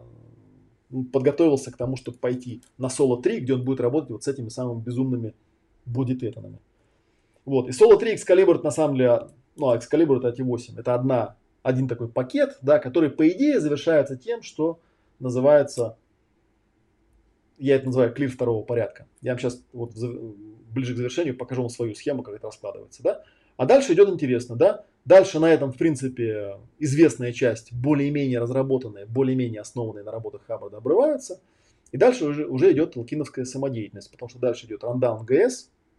Логично вполне, да, потому что это та часть, которая меньше всего проработана. Дальше идет какой-то там э, процессинг, проработка физической вселенной. Не очень понятно, что это такое. И дальше идет какая-то там штука под названием программа самоисследования и совершенствования. Да, тоже непонятная штука. И идет какой-то завершенный кейс. Ну и все. И там что-то еще такое написано на тему этой теории. Да? А вот теперь я вам покажу еще одну, еще одно окошко. А, потому что когда-то, да, все это дело как-то переработав, да, я по себя, для себя составил такую вот систему. По-моему, в старой лекции это особо не прорабатывается. Да? Называется схема кейс-супервизирования. Ну, то есть схема проведения человека по контурам и соционическим функциям. Вот. По сути, это на самом деле, опять же, да, практическое применение вот этой вот таблицы конкретно к проработке. Потому что здесь она не только в проработку, да, она еще много, много про чего. Вот. И нас интересует именно вот это. Вот смотрите, здесь, грубо говоря, с точки зрения вот этой вот картинки, нет, вот этой вот картинки, да, у нас есть, как я уже говорил, да, две крайности, дух и тело, да, и некий интерфейс между ними, который можно условно разложить на вот этот самый триединый ум. Да, и раскладывается довольно просто, да. То есть самый, ну, здесь она мне вверх ногами нарисована, да, то есть есть так называемый тета, аналитический ум, да, у Хаббарда он так и называется, аналитический ум, он занимается логикой, суждениями, мыслями, расчетами, физически соответствует неокортексу, шестой-седьмой чакры, занимается правотой, картированием мира, да, и относится к категории бытийности. Вот, и по большому счету именно здесь, вот именно с этим и работает соло-практика один. Тут у меня много чего в таблице понаписано, да, на самом деле уже большая часть из этого отвалилась, потому что я уже говорил, что я в своей технологии, в своих проработках, я стремлюсь к какой-то простоте, к простым вещам. Я не думаю, что там, чем больше я непонятных терминов придумаю, тем будет лучше, да. Грубо говоря, с этим уровнем работает соло-практика один. Дальше идет... А, и здесь есть такое, такая вот вещь, да, если вот вверху посмотреть. Смотрите, тут еще можно вот к этой картинке кое-что добавить. Вот представьте себе, да, что, грубо говоря, контур это тела, контур тела, да, он разделяет некие две вселенных, да, микровселенную и макровселенную, то есть внутреннюю вселенную и внешнюю вселенную. Мои собственные, ну, мой собственный ум и весь остальной мир. Ну или говоря в терминах соло-практики, да, мои собственные топ-боксы и все остальные топ-боксы, первую вселенную и вторую вселенную, да. Вот эту вот способность, да, быть клиром можно дважды получить. Можно сначала получить в отношении того, что в соционике называется белый аспект, то есть управление внутренней реальностью, первой вселенной, собственной вселенной. Да? В соционике это называется белые функции, в трансерфинге это называется внутреннее намерение. И, соответственно, можно получить похожую способность, которая относится к так называемому черному аспекту, то, что у саентологов теоретически называется термином ати. Да, то есть способность оперировать во внешнем мире, управление внешней реальностью, второй и третьей вселенной, говорят терминами факторов, да, вселенной других, материи. И в трансерфинге это называется внешнее намерение, в соционике называется черными функциями и так далее. Да, и в отношении этого ума точно так же можно получить это осознание. Да. Вот человек, который приобрел эту способность на уровне тета, вот здесь вот на уровне тета, да, в отношении своего внутреннего мира, это то, что является первой входной точкой на вот этой самой пошаговой схеме прояснения. Да, это то, что у саентологов называется состоянием клир, у Гранта Макфетриджа называется состояние красоты, и в разных других школах тоже как-то называется, у метапсихологов называется поворотная точка, потому что впервые человек понимает, что все, что в этой гребаной вселенной вообще со мной происходит, оно каким-то образом связано с тем, как устроены мои суждения, мысли и расчеты внутри меня самого. Они являются причиной того, во что я вовлекаюсь. Это, правда, не означает, что меня полностью отпустит, потому что я всего лишь проработал один из этих уровней. И иногда бывает, задают такие вот вопросы, тоже дурацкие, да, что первичнее, тело или дух? Что первичнее, там, да, материя или нематериальная? Что первичнее, там, голова или сердце или живот? Ответ на этот вопрос, а ничто не является первичным, да, потому что... Э, Нас вообще эта философская категория не особо волнует. Нам-то нужно проработать матрицу и выйти из нее. А с какого конца нам будет удобнее подходить, ну, зависит от того, какой у нас заряд, по большому счету, да? И от того, что я тут в голове что-то у себя проработал, не значит, что меня полностью отпустило. Вот. А есть еще второй такой вот аспект, да, он относится к тому же самому уму, но не с точки зрения того, как я управляю собой и своей реальностью, а с точки зрения того, как я управляю другими и реальностью других. И на соло-практике один... тоже мы это делаем, да, потому что э, мы работаем с топ-боксами, мы смотрим, как с топ-боксами работает напарник. И, кстати говоря, если вот на эту схему посмотреть, опять же, видите, тут есть две колонки, да, справа находится процессинг, а слева находится обучение. На соло-практике такого разделения нет, у нас процессинг и обучение идут одновременно. У нас работают люди в парах, они делают эти упражнения, один из них является ведущим, другой ведомым, и они одновременно и обучаются, с одной стороны, и смотрят, как это делает другой, и тем самым замечают, как он этим управляет. И потом тот же самый процесс делают сами, да, и таким образом они получают, становятся, проходят эту вот поворотную точку, да, и с точки зрения управления внутренней реальностью своей, с точки зрения управления внешней реальностью, да. И для меня, например, было очень интересно и показательно, что, например, люди, которые там многократно употребляли психоделические всякие вещества, я просто с такими людьми давно уже общался, я им рассказывал, что все те состояния, которые вы получаете там, под грибами или под айаваской или еще под какими-то веществами, можно получить абсолютно осознанно, не используя никаких веществ вообще.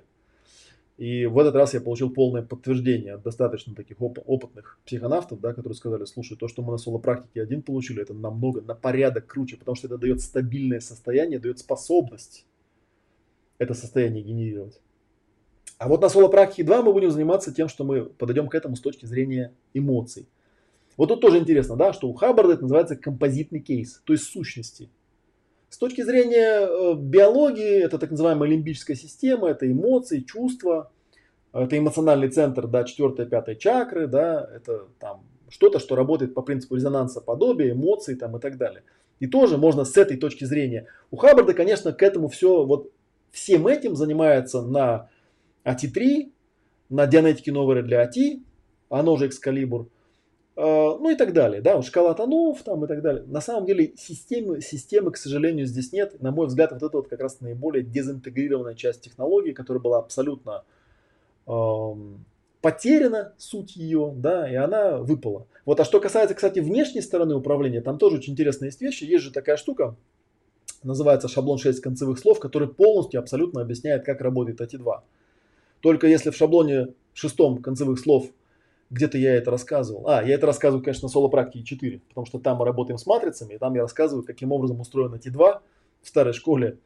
Ну, точнее, не рассказываю, как устроен а тэ два, я просто рассказываю, как работают с этими зарядами, откуда эти решетки вообще взялись. То есть там просто взяли готовую матрицу, которую там проработал, прорабатывал какой-то чувак, ну и теперь заставляют всех по этой матрице по одной и той же работать.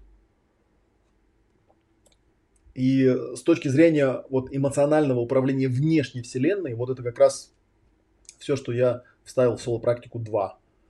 И то, что, ну, на мой взгляд, реально работает. Здесь вот написано, я вижу, у меня там актуальная эм пэ цэ. Нет, актуальная эм пэ цэ к этому и относится. Управление внешней реальностью с точки зрения эмоций – это вот как раз э, систематическая проработка э, управления эмоциями с точки зрения внутренней микровселенной, с точки зрения внешней. Ну, опять же, да, в принципе, у нас, поскольку люди работают друг с другом, одновременно происходит и процессинг, и обучение, да, и освоение способностей. И там мы прорабатываем все-все-все аспекты, связанные с эмоциями. И я уже говорил, да, что соло-практику два мне интересно провести именно вот в этом расширенном варианте семидневном, потому что еще ни разу мне не получалось провести такой тренинг, чтобы полностью люди проработали все упражнения от первого до последнего. Я их обычно даю там в качестве, ну, дополнительного задания, и понимаю, что никто же этого делать не станет. И в значительной степени то, что на соло-практике два я даю, оно, да, явилось результатом того, что я... Я об этом мало где и когда рассказываю, да, о том, что лично я, когда проходил уровни а тэ три, у меня там был очень сильный такой депрессивный эпизод, я там впал в дикую депрессию, в принципе, там чуть ли не на грани суицида был. Это был, правда, не такой длинный период, но он меня очень сильно поразил, потому что, ну, у меня, как и у всех людей, было достаточно много зарядов, да, но не настолько, чтобы прям там суицидником стать. А потом я просто понял, что там была ошибка в проработке.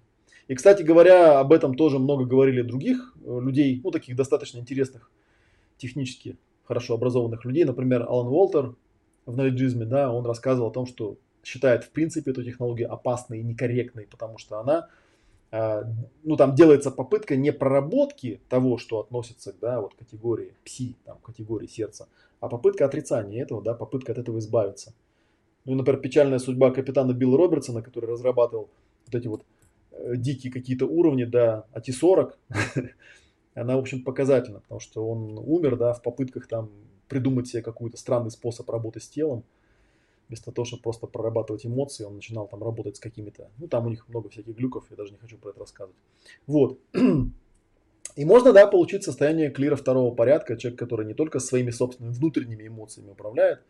Понятно, что в каком-то смысле с эмоциями работают и на соло-практике один, но здесь систематически с этим работают. И можно получить э, навык управления внешними эмоциями, да, и вселенными других точек зрения посредством вот этих эмоциональных потоков. Вот. А что касается, вот, ну, якобы вверх ногами получается, в сравнении с этой картинкой у нас идет вверх ногами. Видите, здесь там написано тета, пси, лямбда, фи, да. А здесь у нас снизу идет тета, пси, лямбда. Лямбда – это соматический ум. Он же называется в других школах рептилоидным контуром. Он же называется двигательным центром. Он же у Хаббарда называется генетическая сущность. Та часть нашего программного обеспечения тела, которая занимается выживанием, ощущениями, чувствами, соматиками, болями. Да, в том числе многие психосоматические заболевания отсюда включаются. Да. Работает на уровне усилия, на уровне отождествления, на уровне стимул-реактивности, на уровне обладания чем-то. Вот, и здесь как раз у меня тут много чего было понаписано. То есть, в принципе, это то, с чем работает стандартная дианетика. И, кстати говоря, абсолютно без всяких проблем она работает и с теми, кто стал клиром, да, на уровне тета. Здесь вся разница заключается в том, что нужно четко понимать, чей это заряд. Если у меня болит плечо, с кем я работаю, с собой или с генетической сущностью. Да? Просто нужно правильное авторство. Ну, кто вот старую школу помнит, там есть такая аксиома двадцать девять называется, да? Аксиома двадцать девять говорит, что для того, чтобы убрать заряд, нужно не только место, время и события идентифицировать, но еще и автора, то есть того, к кому этот заряд имеет отношение, да? Вот. Ну и опять же, да, то есть можно, в принципе, работать на уровне белого аспекта, на уровне управления своей собственной генетической сущностью, А можно заниматься ну, черным аспектом на уровне управления внешними генетическими сущностями, генетическим пулом, да, но это же уровень такой интересный, уровень такого целительства, да, есть разные там уровни подхода к этому, можно на разных уровнях с этим работать.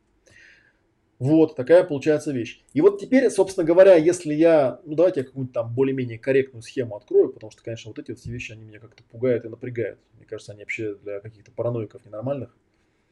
Что у нас тут получается в итоге, да, по вот этой замечательной схеме?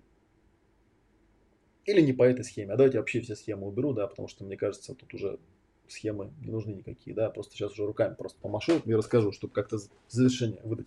Вот смотрите, как у меня разложилась вся эта система и как выглядит с моей точки зрения, ну вот в кавычки поставим, пошаговая схема просветления, потому что, на мой взгляд, тут дело не в просветлении, тут дело скорее в обретении некого навыка работы с, ну, с собой, вот с этими всеми аспектами, да, которые я вот в этой табличке перечислил. Опять же, да, вам эта табличка в принципе нафиг не нужна, потому что это скорее там моя собственная попытка как-то у себя в голове уложить. И более того, вот эта вот табличка, я не помню там в каком году она была написана, а, в две тысячи десятом, да, то есть в принципе восемь лет назад. Я вот сюда попытался там, да, вот сложить все э, моменты, которые у меня сходились, ну, в какую-то единую картинку, да, там, с точки зрения, там, ну, вот той же вот этой вот красивой матрицы, да, потому что там тоже много чего у меня э, одно с другим состыкнулось, я понял, что это, в принципе, одно и то же, просто описанное разными словами. Разложилось очень просто. Вот у меня самый начальный такой входной уровень, ну, я не считаю совсем уж там входных каких-то уровней, да, потому что там самые-самые-самые простейшие входные уровни, это вот книжки почитать из этой серии. Вот, а у меня разложилось очень просто. Так, сейчас я тебе открою вот эту схему, буду смотреть. Вот смотрите, входной уровень, чтобы более-менее системно с собой разобраться, это академия. В академии у нас всего пять модулей запланировано. Модуль номер один называется пять точек баланса, где я даю вот эту основную схему пяти точек баланса, которая по сути представляет собой... ну, как бы самый простейший способ синхронизации вот этой вот сложной системы. При этом я замечу, никакая часть этой системы не игнорируется. Да, потому что, да, когда мы работаем с эмоциями, когда мы работаем с сердцем, да, выясняется, что да, на самом деле существует такое явление, называется эмоциональные спайки, и они воспринимаются как некие отдельные бестелесные существа. Иногда такое встречается, но это не является какой-то глобальной причиной того, что со мной происходит. По той простой причине, что если ко мне что-то прицепилось на уровне эмоциональной спайки, то была какая-то причина во мне, почему оно ко мне прицепилось. Да? Просто так оно не может взять, прийти и прицепиться ни с того ни с сего. Какой-то зарядик, значит, был. Да? Зарядик прорабатываем, оно отваливается. Вот и все. Ничего здесь такого как бы суперсложного нету. Вот. И э, поэтому параноить по этому поводу тоже нет, нет никакой надобности. Да? На первом модуле я даю пять точек баланса. Да? Вот это вот знаменитая стоп-ситуация. У кого на самом деле эта ситуация? Что я переживаю, от чего я это переживаю, что можно предпринять. И мы делаем такой первый легкий заходик. Да? Мы учимся определять, мы определяем, что такое ситуации. Мы учимся понимать, где это мои ситуации, где не мои. Мы учимся более или менее там, да, ну, как-то вот классифицировать эмоции. Да? Тут можно вот опять там, э, показать, например, вот эмоциональный коврик, где он тут у меня был. Ну, все уже видели, я им надоел уже всем. Да? Вот эмоциональный коврик. Да, такая простейшая схема, которая показывает, как устроены вообще эмоции. Да? Почему нет-то, да? И, вот. И там работаем с потребностями, да, работаем с упражнением тэ тэ. То есть самые-самые базовые вещи. Кроме того, в первый же модуль входит так называемая краткосрочная эмоциональная терапия, которая используется в тех случаях, когда приходит, ну, обычно, когда человек совсем приходит, не готовый к проработкам, да, его обычно довольно сильно прикрывает частенько, да, нам нужна какая-то скорая помощь, какая-то техника, которую я... ну, где только не преподавал, да, включая Московский психолого-социальный университет, где я это давал клиническим психологам. Потому что когда приходит человек, ну, и у него там диагноз какой-то, иногда бывает достаточно просто взять с ним, поговорить, найти у него основные заряды и просто их принять, воспроизвести и отпустить. Да, и вдруг человек, бах, его состояние меняется, он идет на выздоровление, просто потому что он все эти ключевые моменты поубирал. Это первый момент. Без этих навыков, ну, особо у вас ничего не получится. Если вы хотите там посмотреть на... я не знаю, там, да, на каком уровне это соответствует, там, каким книжкам, например, это соответствует, да, потому что я говорил, что у меня есть такая идея э, сделать такую, такой хороший набор книжек, где все эти вещи будут на каком-то доступном уровне для публики изложены, да, то это вот, в принципе, две книжки. Да? Это «Как научиться слышать себя», да, где основные данные навыки там, фокусирования, триединый мозг там описан, да, присутствие, да, и все эти вещи так или иначе присутствуют где-то. И вторая книжка – это «Как работать с переживаниями». Это книжка, которая как раз посвящена вот этим, вот этой технике ПВО, да, «Как работать с переживаниями». Вот две книжки, которые, в принципе, можно сказать, учебники, да, по этим уровням. Дальше у нас идет второй модуль, называется Life Pro. Это каким образом сделать систематический ремонт жизни. Вот книжка прям такая есть, «Ремонт жизни» называется, да. Вот. Вот дальше у нас там будет продолжение потом этой книжки, потому что пока еще у нас, ну, не вся полка полностью заполнена. Вот. Очень хорошая, хорошая раскладка, да, один из моих любимейших курсов, который больше похож, конечно, на, на коучинг, да, чем на проработку как таковую. Но опять же, да, как я уже говорил, почему коучинг не работает? Потому что вся эта попытка прорабатывать какие-то вещи на силе воли приводит к тому, что у человека просто активируются какие-то заряды, да, и у него все начинает разваливаться. И на этом любой коучинг, он, в общем, проваливается. И никакой Тони Роббинс вам не поможет. Дальше третий модуль, так называемый глубокий процессинг. Ну, глубокий процессинг отчасти описан вот в этой книжке, да. Там есть такой раздел, называется глубокий процессинг. Да? Тут если в оглавление посмотреть, уже есть оглавление, да? Есть. И там где-то есть, да, вот если полистать, полистать, полистать, процессы для детей. Глубокий процессинг травм. Есть тут такая штука. Но на самом деле мы э, на Академии, конечно, очень подробно это разбираем, как работать именно с сильно заряженными вещами. Да? Если мы вот с этой картинкой сравним, да, мы опять же видим, что на каждом уровне в той или иной степени задействуются все три э, компонента, и тета, и пси, и лямбда, и даже фи иногда. Да? Например, вот эта вот книжка, да, здесь очень много процессов таких простых контактных, да, где работают непосредственно физическим телом, и в солопрактике это тоже есть, кстати говоря. Да? Четвертый уровень, как я уже говорил, посвящен символическому моделированию, да, четвертый модуль Академии, который дает нам такой э, технологию зонтик, которая показывает, как вообще в принципе работать с человеком, с которым ты не знаешь, что делать. Вот для меня символическое моделирование в свое время, вот я буду э, в четверг, послезавтра на телепортации рассказывать про символическое моделирование, потому что, как я уже говорил, в этом сезоне Академии две тысячи девятнадцатого года у нас будет отдельный модуль, посвящен этому, поскольку оказалось, что это такая значимая дыра, то есть надо полностью прочитать всю теорию, надо сделать практику по этому поводу, потому что иначе люди не очень понимают, как это работает. То есть какие-то, какие-то базовые инструменты у них есть, а вот что делать, если человек пришел, ты вообще не знаешь, что делать. Символическое моделирование на, эту, на этот вопрос отвечает. Вот. А пятый модуль – это просто моя попытка все это как-то систематизировать, свести в некую систему единую, да, и показать, каким образом… Так, сейчас мы вот к книжке вернемся, да. Каким образом все это можно провести по каким-то шкалам, работать с какими-то конкретными кейсами, да, я там под конец Академии, вот в каждом модуле там по шесть вебинаров, оставил четыре запасных вебинара, чтобы просто проговорить все те вопросы, которые к этому моменту накопятся, чтобы у вас после Академии была возможность выйти во всеоружие, и чтобы вы могли работать с любыми зарядами, да, с любыми темами, с любыми клиентами, ну, конечно, там каждый себе какую-то сам нишу выбирает, но тем не менее… Приятно, да, чувствовать, что ты во всеоружии находишься. Вот. И это, в принципе, на мой взгляд, как раз соответствует тому, ну, той идее или тому намерению, которое когда-то было вложено в так называемую нижнюю часть моста. Для меня, вот я сейчас когда осмысливал, я подумал, но ведь на самом деле не совсем правильно, что в своей версии технологии я никак не упоминаю, что действительно есть такое состояние клира, что оно достижимо, что на него можно аттестовать, что есть какая-то поворотная точка. Человек должен понять, как мыслит человек, который действительно в какой-то момент понял, что прежде чем получать какую-то травму, был, было что-то, да, вот на, на уровне там, головы, на уровне сердца, на уровне живота, что-то, что завело меня в эту игру, что-то, что меня заставило там эту травму получить, потому что, я не знаю, такой урок какой-то я должен был испытать, да? И человек, который это знает и понимает, он совсем по-другому мыслить начинает. Знаешь, вот, знаете, вот я могу вам такой бытовой пример просто привести. Например, например, когда я испытываю какую-то эмоцию, у меня всегда возникает вопрос, а зачем я эту эмоцию испытываю, для чего, что она мне, эта эмоция, даст? Я, несмотря на то, что я уже к этому привык, к тому, что большинство людей думает задом наперед, то есть большинство людей думает, как появилась какая-то эмоция, они такие думают, ой, бля, откуда она у меня взялась, да, эта эмоция? Ну как откуда? Шутите, что ли? От тебя она взялась. Ну, от тебя самого.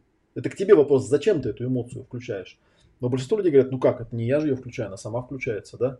Вот вам один из таких маленьких аспектиков, который четко показывает, да, чем отличается мышление человека, который перешел поворотную точку, который находится до нее. До нее у человека реально есть такое ощущение, что ну, вот эмоции случаются как-то сами собой.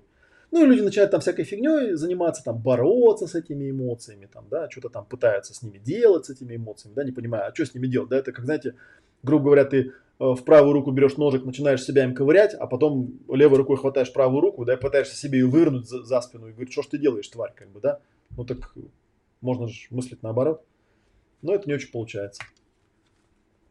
Вот, и получается, что у меня вот эта академия с пяти модулей, она как раз соответствует так называемой нижней части моста. То есть там даются все основные инструменты, пять точек баланса, краткосрочная эмоциональная терапия, лайф-коучинг, э, работа с травмами, символическое моделирование, да, и как это по шкалам разложить. А вот соло-практики, и соло-практики, вот я сейчас тоже осознал интересную вещь, что соло-практики – это совсем другая вещь. Изначально-то почему называлась соло-практика? Потому что соло-практики – это была моя попытка творчески переработать и разложить то, что называется верхними уровнями. Ну, как я уже говорил, в принципе, название это, опять же, не совсем корректное, по большому счету, потому что ничего там верхнего особо нет. Те уровни, которые существуют, вот эту вот схему вам покажу, они на самом деле ни к какому специфическому состоянию не приводят, да, у них даже нет, нет там такого понятия. Вот я смотрю на людей, моих бывших коллег там в том же Ронсорге, да, и то, что я вам только что вот рассказал, когда вот эту вот схему показывал, не вот эту вот, а... Вот это вот, да, что есть там, да, ну, грубо говоря, есть состояние клира, которое мы, условно говоря, э, назовем так, да, это человек, который чем-то управляет, да, некая поворотная точка, когда его собственная способность управлять этим становится больше э, некой потенциальной энергии, э, которая может заставить его реагировать таким образом, помимо его воли, да, не знаю, понятно сформулировали или нет, да, этих поворотных точек здесь как минимум шесть. Я сейчас покажу, где, да, вот еще раз, чтобы было понятно. Да, у нас есть три уровня. Тета, пси и лямбда. И на каждом уровне есть аспект, касающийся внутренней реальности, да, белый аспект по соционике, и внешней реальности, да.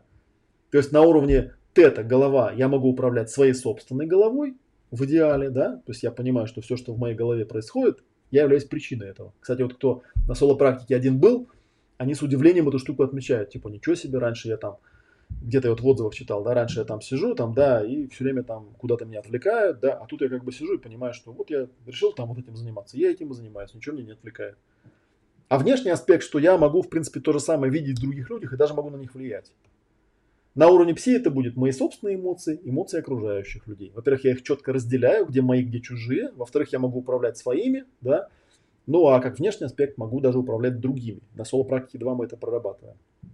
А на уровне лямбда, на уровне генетической сущности, да, с одной стороны, да, я становлюсь очень таким э, психосоматически одаренным человеком, то есть я могу договариваться и управлять своим телом, а на внешнем уровне, да, могу стать даже каким-то, чем-то вроде целителя, да, то есть я могу влиять э, на генетические сущности других людей, да, то есть здесь вот есть как минимум шесть поворотных точек, да, на каждом из уровней по две, в отношении внутренней реальности, в отношении внешней реальности. И, конечно, если вот даже вот те определения, которые я сейчас дал, как-то их вот проговорить, да, как-то их там идентифицировать, то видно, что это, в общем, достаточно высокоуровневые такие способности, да, которые ни на каком вот таком мосте даже близко не подразумеваются. Там что-то, да, какие-то галлюцинации, какие-то астральные войны, какую-то ксену, там еще какой-то бред. Ну, как бы приятно, конечно, ходить, да, надеть погоны. Мне вот иногда говорят, а, хорошо тебе, Олег, говорит, да, что... Типа, все это ерунда. Ты же сам-то дошел до Т восемь, да, и теперь как бы говоришь, что туда ходить не надо. Я всегда людям говорю, ну, окей. Вы же вот зачем-то там, когда слушаете описание там саентологические, ну, я сейчас не конкретно к вам обращаюсь, да, а тем, кто туда уже вовлекся. Вы же почему-то верите, что какой-то там непонятный чувак, там, да, писатель-фантаст Хаббард там прошел и типа разметил вам верный путь. И вы почему-то ему верите. Хотя, вообще говоря, если там, ну, сейчас в интернете много же, его там биографии, вон возьмите, прочитайте книжку «Кусок синего неба» Джона Атака, которая составлена по реальным материалам его биографии. Посмотрите, чем его жизнь закончилась. Задайте себе вопрос, похоже это на то, что он проповедовал, похоже на то, к чему он стремился или нет. Ну и тогда вот еще раз задайте себе вопрос, хотите вы этот путь повторить вслед за ним или не хотите? То есть хотя бы у вас там на уровне головы-то это же должно как-то складываться, да? Хочу я пойти по стопам, там, не знаю, Билла Робертсона, Робертсона, да, который там издевался над своим собственным телом, там замораживал, размораживал руки, пытаясь определить, может он напрямую управлять телом без генетической сущности или нет. Ну и дозамораживался до того, что в пятьдесят там с чем-то лет просто помер, да и все. Как-то тоже, да, его путем как-то я пойти не желаю. Вот. А что касается этой картинки, тут, по крайней мере, ну, виден путь. Да? И, собственно говоря, ничего такого суперэзотерического в тех практиках, которые там даются на соло один, соло два и соло три, там ничего такого нет. Да, это просто набор упражнений. Кто был на соло-практике один, может вам еще раз подтвердить, что они делаются достаточно просто, достаточно быстро, достаточно легко. Почему? Потому что они построены по принципу постепенности от самых-самых-самых простых вещей до, ну, таких достаточно навороченных, да, которые дают даже какие-то трансцендентные состояния, да, сходные с каким-то психоделическим опытом. Хотя никаких веществ мы не используем, и, собственно говоря, ничего там сложного в этих упражнениях нет. И вот те, кто у нас на соло-практике был, они в конце концов наконец мне сказали, что слушай, мы наконец поняли, почему ты э, сказал, что тут нечего объяснять-то особо.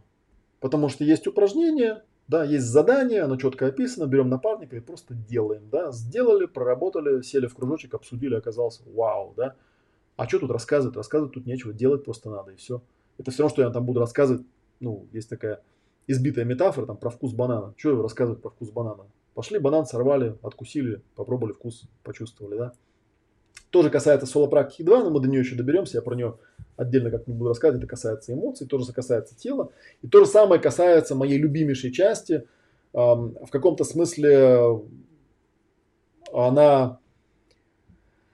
Ну, это с Барри, в принципе, началось. Это можно почитать немножечко. У нас есть там бесплатные книжки выложенные, да, беседы с Барри, где он рассказывает про МПЦ, как с ними работают, как работает, работают роли там, и так далее. Вот. И соло-практика тоже. Вот сейчас у меня стало срастаться именно как некие продвинутые уровни. Они называются соло. Почему? Потому что они дают человеку способность после того, как он этот пакет упражнений прошел, дальше уже работать самостоятельно.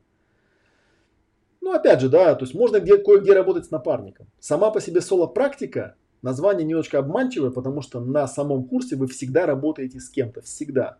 Либо тренер ведет упражнение, либо напарник ведет упражнение, потому что вам нужно уловить эту фишечку, как это работается. А потом уже, да, потом уже в реальной жизни у вас начинается соло-практика. Там некоторые упражнения, ну, из тридцати восьми упражнений, например, соло-практики, можно найти там десяток, наверное, ключевых, да, которые можно периодически э, повторять уже самостоятельно, да, и прокачивать это. Вот. А что касается соло-практики четыре, там работа с ролями и целями, как я уже говорил. И тоже я вижу, что у меня, что касается, например, вот условно говоря, скажем так, да, что соло-практика один – это упражнение на присутствие, дополненное очень продвинутыми техниками по работе с топ-боксами. Классная штука, но в академию это не вместишь. Ну, правда. Потому что академия, она все-таки идет полгода, и там другие навыки мы отрабатываем. Мы отрабатываем навыки работы с, ну, с реальными заряженными ситуациями, с зарядами какими-то, да. И вот, и у нас там не найдется семи дней, то есть получается, если мы первую, вторую, третью, четвертую соло-практики будем делать подряд, да, то это занимает, ну, семь и четыре, да, двадцать восемь дней, то есть целый месяц, целая месячная программа. Я, кстати, не думаю, что, ну, хотя ему можно такую идею придумать, да, взять и провести как-нибудь однажды подряд. Все четыре, ну, почему нет такого супер продвинутый курс, куда-нибудь уехать, где никто мешать не будет, и провести. То же самое касается соло-практики два. Тема эмоций, конечно, мы ее в академии затрагиваем, основные принципы я объясняю, я это все рассказываю, показываю, но материала для проработки более такого глубокого и продвинутого намного больше. Отчасти я этот материал давал, как я уже говорил, в ясных эмоциях, в глубоких ясных эмоциях, в интегральных ясных эмоциях, я это все давал. Вот. Но именно чтобы это было расставлено в, правильных, в правильной последовательности, да, и делалось вот именно вживую, то есть не ля-ля там, тополя теоретически рассказа, чтобы это именно практиковалось. Ну вот, я не знаю, должно в семь дней вместиться. То же самое касается и соло-три, да, то есть где когда-то изначально, в принципе, я подумал, ну да, э, вот долгое время мне там мои э, коллеги и друзья рассказывали, что вот есть такая интересная технология эр пэ тэ, да, я наконец на нее попал однажды, пару лет назад, да, и потом подумал, так это ж практически программа для проработки генетической сущности. Если отсюда весь бред выкинуть, да, выкинуть из э, двухсот страниц э, учебного пособия Саймона Роуза, выкинуть весь бред и оставить суть. Ну, когда я суть оставил, я понял, что это те же самые техники, которые мне знакомы. Но опять же, да, это нужно просто сесть и систематически взять и проработать однажды. От начала и до конца. И тогда мы получим тот эффект, который получаем. Без всякой паранойи, без всякой шизотерии, да, а просто в чистом виде то, что есть. И тогда можно совершенно спокойно работать уже с матрицами. Да? Можно выходить, брать основные базовые техники работы с ролями, опять же, которые у нас там не то, что их нету, они есть. В академии в том числе, потому что ну как можно без этого, да? Всяко приходится с ролями работать. Но вот на таком уровне, на котором это делается на соло-практике, на таком уровне работать не получится. Просто потому, что не хватит способности, что называется. Но основные техники все есть. И вот получается такая интересная вещь. То есть получается академия, в которой первый модуль, второй, третий, четвертый, пятый. Да, это в принципе некая система, которая по моей задумке, я думаю, должна привести по результатам проработки, да, к некой поворотной точке. Которых тут шесть, да, как я уже говорил, да, то есть в принципе. Вот. И, а дальше мы просто берем и начинаем это прокачивать, потому что задача соло один – это закрепить и подтвердить навык того, что я достиг этой поворотной точки на уровне тета, на уровне внутренней реальности и на уровне внешней реальности. В соло два получается наша задача закрепить и подтвердить навык, что я обладаю той же самой способностью создавать и управлять эмоциями на уровне внутренней реальности и на уровне внешней реальности. И соло три, самая интересная часть, да, ну, не знаю, мне самая интересная соло четыре, конечно, да, но с точки зрения проработки, самая малоисследованная часть, и вот у Элкина, хотя у него там есть какой-то рандаун джи эс, как он называет, да, там все-таки, ну, все-таки это маразм, да, это попытка сделать еще раз ту же самую дианетику, да, только там с какими-то прикруточками, да. Но здесь у нас получается, что мы опять же закрепляем и подтверждаем навык управлять своей собственной генетической сущностью с точки зрения внутренней, ну, то есть своего собственного тела, и с точки зрения внешней, то есть других тел. Да? И вы такой, по идее, в результате должны стать таким хорошим, очень прокачанным специалистом по психосоматике. Вот. Ну и четвертое, да, это моя любимая часть, четвертая соло-практика, это работа с актуальными матрицами проявленных целей, которые отчасти тоже описаны в материалах людей, которые с Хаббардом рассорились. Но вот я люблю ссылаться на Денниса Стивенса. Деннис Стивенс, э, у нас есть общий знакомый с Деннисом Стивенсом. Это автор э, широко известной в узких кругах книги «Анализ ума». Общий знакомый – это Барри Файерберн, потому что он работал в его исследовательской группе. И именно от Барри я в свое время получил очень много информации про актуальные матрицы проявленных целей. Вот. И опять же, проблема-то в чем? Да? Проблема в том, что пока у тебя скафандр не проработан достаточно хорошо, то очень часто ты, попадая в какие-то тяжелые ситуации, связанные с той миссией, которую ты в этом мире пытаешься воплотить, если ты не имеешь инструментов, которые ты должен был бы приобрести на уровне академии и на соло-практиках первой, второй, третьей, то ты просто будешь перегружаться зарядом, да, и срубаться, и тебя будет выносить, и ты будешь вылетать и терять эту способность что-либо адекватно делать в этом мире.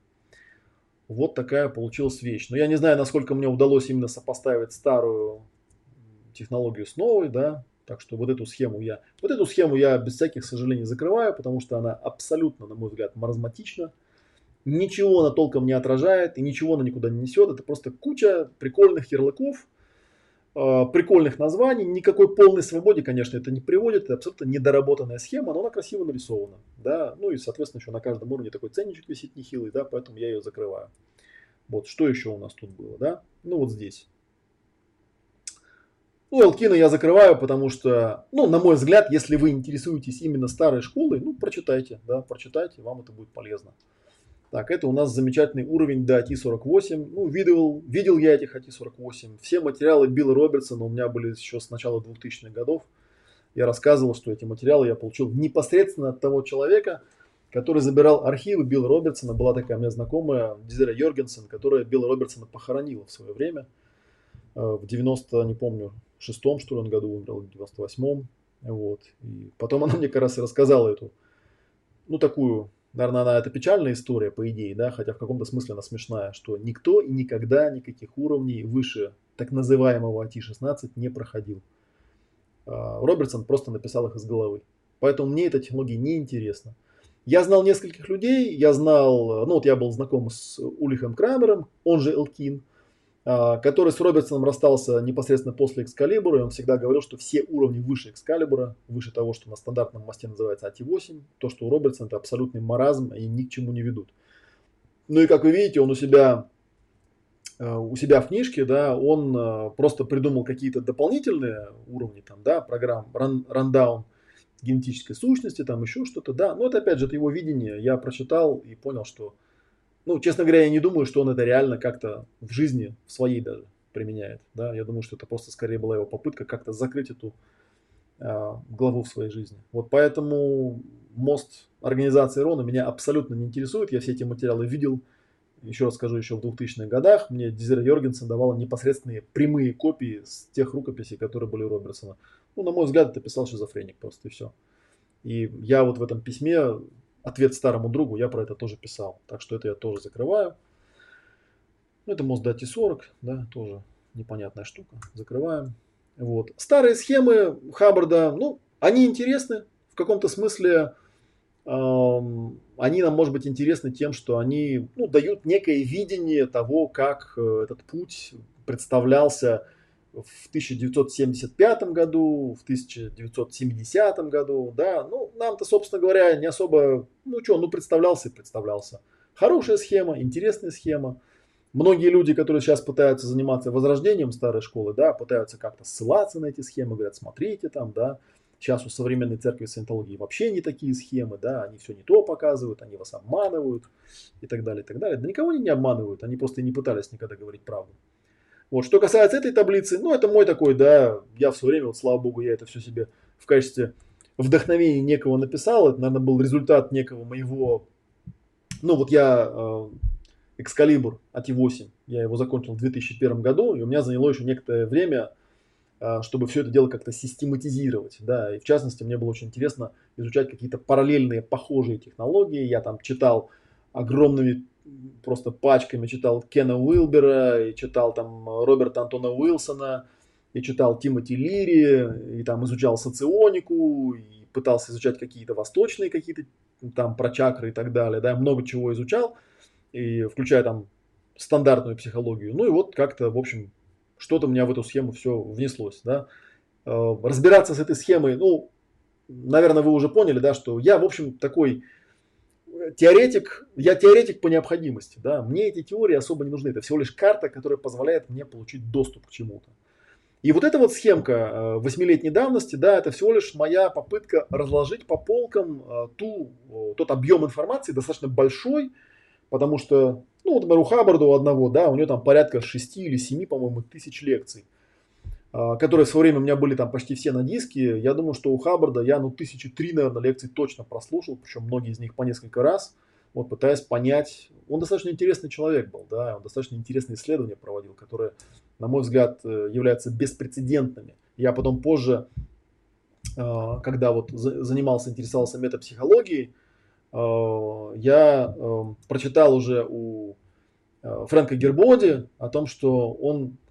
Ну, там такая политика у метапсихологов, они говорят, что обычно, когда, знаете, как в американской армии раньше было, don't ask, don't tell, там про геев, правда, было, да, не спрашивают, не говори.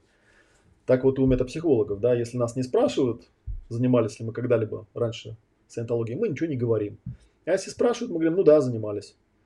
Вот, мне эта политика представляется осмысленной, да, но я не об этом. Там у него в начале книги есть такое, такая, такой кусок, кстати, надо проверить, возможно, этот кусок даже переведен, где он говорит о том, что несмотря на все потуги доказать, что старая технология, или, как Барри Файерберн говорит, наша технология, потому что то, что она в итоге оказалась вотчиной церкви саентологии, это, конечно, нонсенс, потому что разрабатывалось это десятками людей, а не персонально Роном Хаббардом. Это были очень интересные люди. Вот я одного упомянул, там Деннис Стивенс, он занимался исследованиями актуальных матриц проявленных целей, и Барри у него был в группе, и от Барри я об этом узнал, и в значительной степени... То, из чего родилась Солопрактика четыре, основана на вот когда, когда-тошних, это уже четырнадцать лет назад было, беседах моих с Барри, да, где мы это обсуждали, я там подтягивал к этому какую-то свою информацию и так далее, и так далее. Это наша технология, она э, поражает тем, что в течение практически тридцати с лишним лет систематически тысячи специалистов по единым протоколам, по сути, миллионам клиентов проводили одни и те же техники. Эти техники стандартно документировались, складывались в папки. Эти папки отправлялись в центральную организацию, которая анализировала это все, да, и на основании этого корректировала, собственно говоря, протоколы применения техник. Конечно, сейчас наши э, друзья спецслужбы пытаются э, представить это как сбор э, персональных данных с целью шантажировать и так далее. Не, не знаю, может быть, в наше время, в две тысячи восемнадцатом году, так оно и выглядит, да. Но, по крайней мере, когда это были там пятидесятые, шестидесятые, семидесятые, восьмидесятые годы, такого, конечно, не было. И С этой точки зрения проект старой технологии, он абсолютно беспрецедентный. По количеству человека, часов и массиву информации, который был накоплен, нет ничего даже близко подходящего по обоснованности, да, к той технологии, которая была разработана. Я думаю, что еще долгие годы она будет питать поколение исследователей, которые будут снова и снова находить какие-то старые материалы, находить в них, вау, какие-то супер прорывные технологии, да, и говорить, что это там cutting edge, передний край науки. Вот. Хотя это все разработано было бог знает когда, в шестидесятые, семидесятые годы. И у Хаббарда самые крутые, самые такие безбашенные и отвязанные техники, они очень часто датируются очень, ну, древними датами, там, да, начало пятидесятых, там, середина шестидесятых. Ну, пока у него крыша не поехала, крыша у него поехала в конце шестидесятых уже. То есть где-то там, ну, по моим ощущениям, где-то году там до семьдесят девятого, восьмидесятого все было нормально, да, а потом что-то плохо стало происходить, там уже не очень интересно становится его читать, потому что там, ну, понесло человека. Примерно до момента, когда он придумал дианетику новой эры для ай ти. Вот, а придумал он ее, по-моему, если не ошибаюсь, в семьдесят восьмом или семьдесят девятом году. Вот до этого момента более-менее я материалы воспринимаю серьезно. После этого, хоть я их все тщательно изучил, да, и даже предоставлял, и даже запускал. Тут вот недавно был какой-то разговор, там, типа, Олег, а можешь ли ты там уровни ай ти, например, предоставить, да? Uh, не, я могу, конечно, но я не считаю это правильным и нужным, да, делать такого рода трюки, когда есть на свете uh, вполне себе четко по полкам разложенная соло-практика один, два, три, четыре. Ну и если у меня будет достаточно много интересной публики из старой школы, да, я когда-нибудь, может быть, сподоблюсь и систематически расскажу и объясню, где и чего и как у них там раскладывается, объясняется. Но на данный момент в основном приходится сталкиваться с тем, что ко мне приходят люди, которым какой-нибудь, ну, в кавычках, специалист что-нибудь продал, да, какой-нибудь там мост до клира, или мост до ай ти восемь, да, или какую-то там суперсилу, ха-ха-ха, вот, которая, по сути, это просто маркетинговый ход, ничего больше, да, ну, а люди, которые за это платят страшные деньги, и потом приходят с горящими глазами, говорят, вау, как это работает, ну, что я могу про них сказать, сектанты несчастные, вот и все. Вот, так что, так что вот так. Ну, еще раз могу показать эту схемку, да, то есть, в принципе, она, видите, корявенькая, но по ней все четко раскладывается у меня.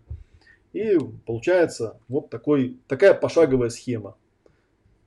Начинается она вот с чего, да, сначала заходите вот сюда, да, и читаете те книжки, которые вам нравятся, да. Со временем, ну, я думаю, что когда мы полный комплект книжек сделаем, ну, во-первых, будет книжка по каждому из модулей Академии, да, ну, может быть, не конкретно по модулю, да, но какие-то конкретные там техники, составные части, они будут подробно освещены. Вот. И даже где-то я вам там показывал кухню чуть-чуть, да, даже, возможно, учебники будут по соло-практикам, да, пока я их не планирую публиковать, потому что, ну, на мой взгляд, это такая профанация будет. Но тем, тем не менее, да. А потом идет очень простая вещь. Дальше идет у нас, так, дальше у нас идет э, Академия Ясного Коучинга, в которой пять модулей, да. пять, ну, кстати говоря, можно кликнуть и рассказать. Ну, не рассказать, да, проговорить просто, да. Тут вот даже, да. Первый модуль пять точек баланса и основы процессинга. Второй модуль Life Pro, полная версия программы Life Coaching. Третий модуль глубокий процессинг подсознательных блоков, травм и расстройств. Четвертый модуль системное моделирование ресурсов. И пятый модуль путь к настоящей жизни. Это вот как бы нижняя такая часть, я думаю, что я ее еще доработаю с точки зрения именно более четкого позиционирования на достижение вот этой самой поворотной точки, я это называл, да. Вот. И, а дальше у нас идет, ну, собственно говоря, дальше можно вот эту вот схемку показать еще раз, да. А дальше у нас идет раскладка, которая, ну, получается, из четырех она уровней пока состоит, да, это соло-практика один, два, три, четыре. Вот, и более ранние схемы, то есть они были связаны... Некорректность была связана с тем, что сначала я попытался вообще всю систему запихать в соло-практики. У меня этих соло-практик было, по-моему, девять, что ли. Вот. Первая, ну там они сейчас уже не похожи на то, что есть. Я помню, что четвертая практика точно была про ясные роли и цели. Пятая была, по-моему, Life Pro. Шестая была Сим. Седьмая, не помню, о чем было. Может быть, про телепатию. Да. Восьмая тоже не помню. И девятая. Ну, короче, я просто перегрузил. А теперь у меня четко рассортировалось, что есть академия, которая является системой про, по приобретению полного набора инструментов для работы. И потом мы со всем этим вооружением совершенно спокойно можем идти и прорабатывать еще четыре уровня. Получается их девять всего, да? То есть пять модулей академии, четыре соло-практики. Ну и плюс какие-то дополнительные курсы, понятное дело, да, что всегда есть какие-то аспекты, есть какие-то прикладные вещи, есть там отношения, есть деньги, есть работа с прибором там, и так далее.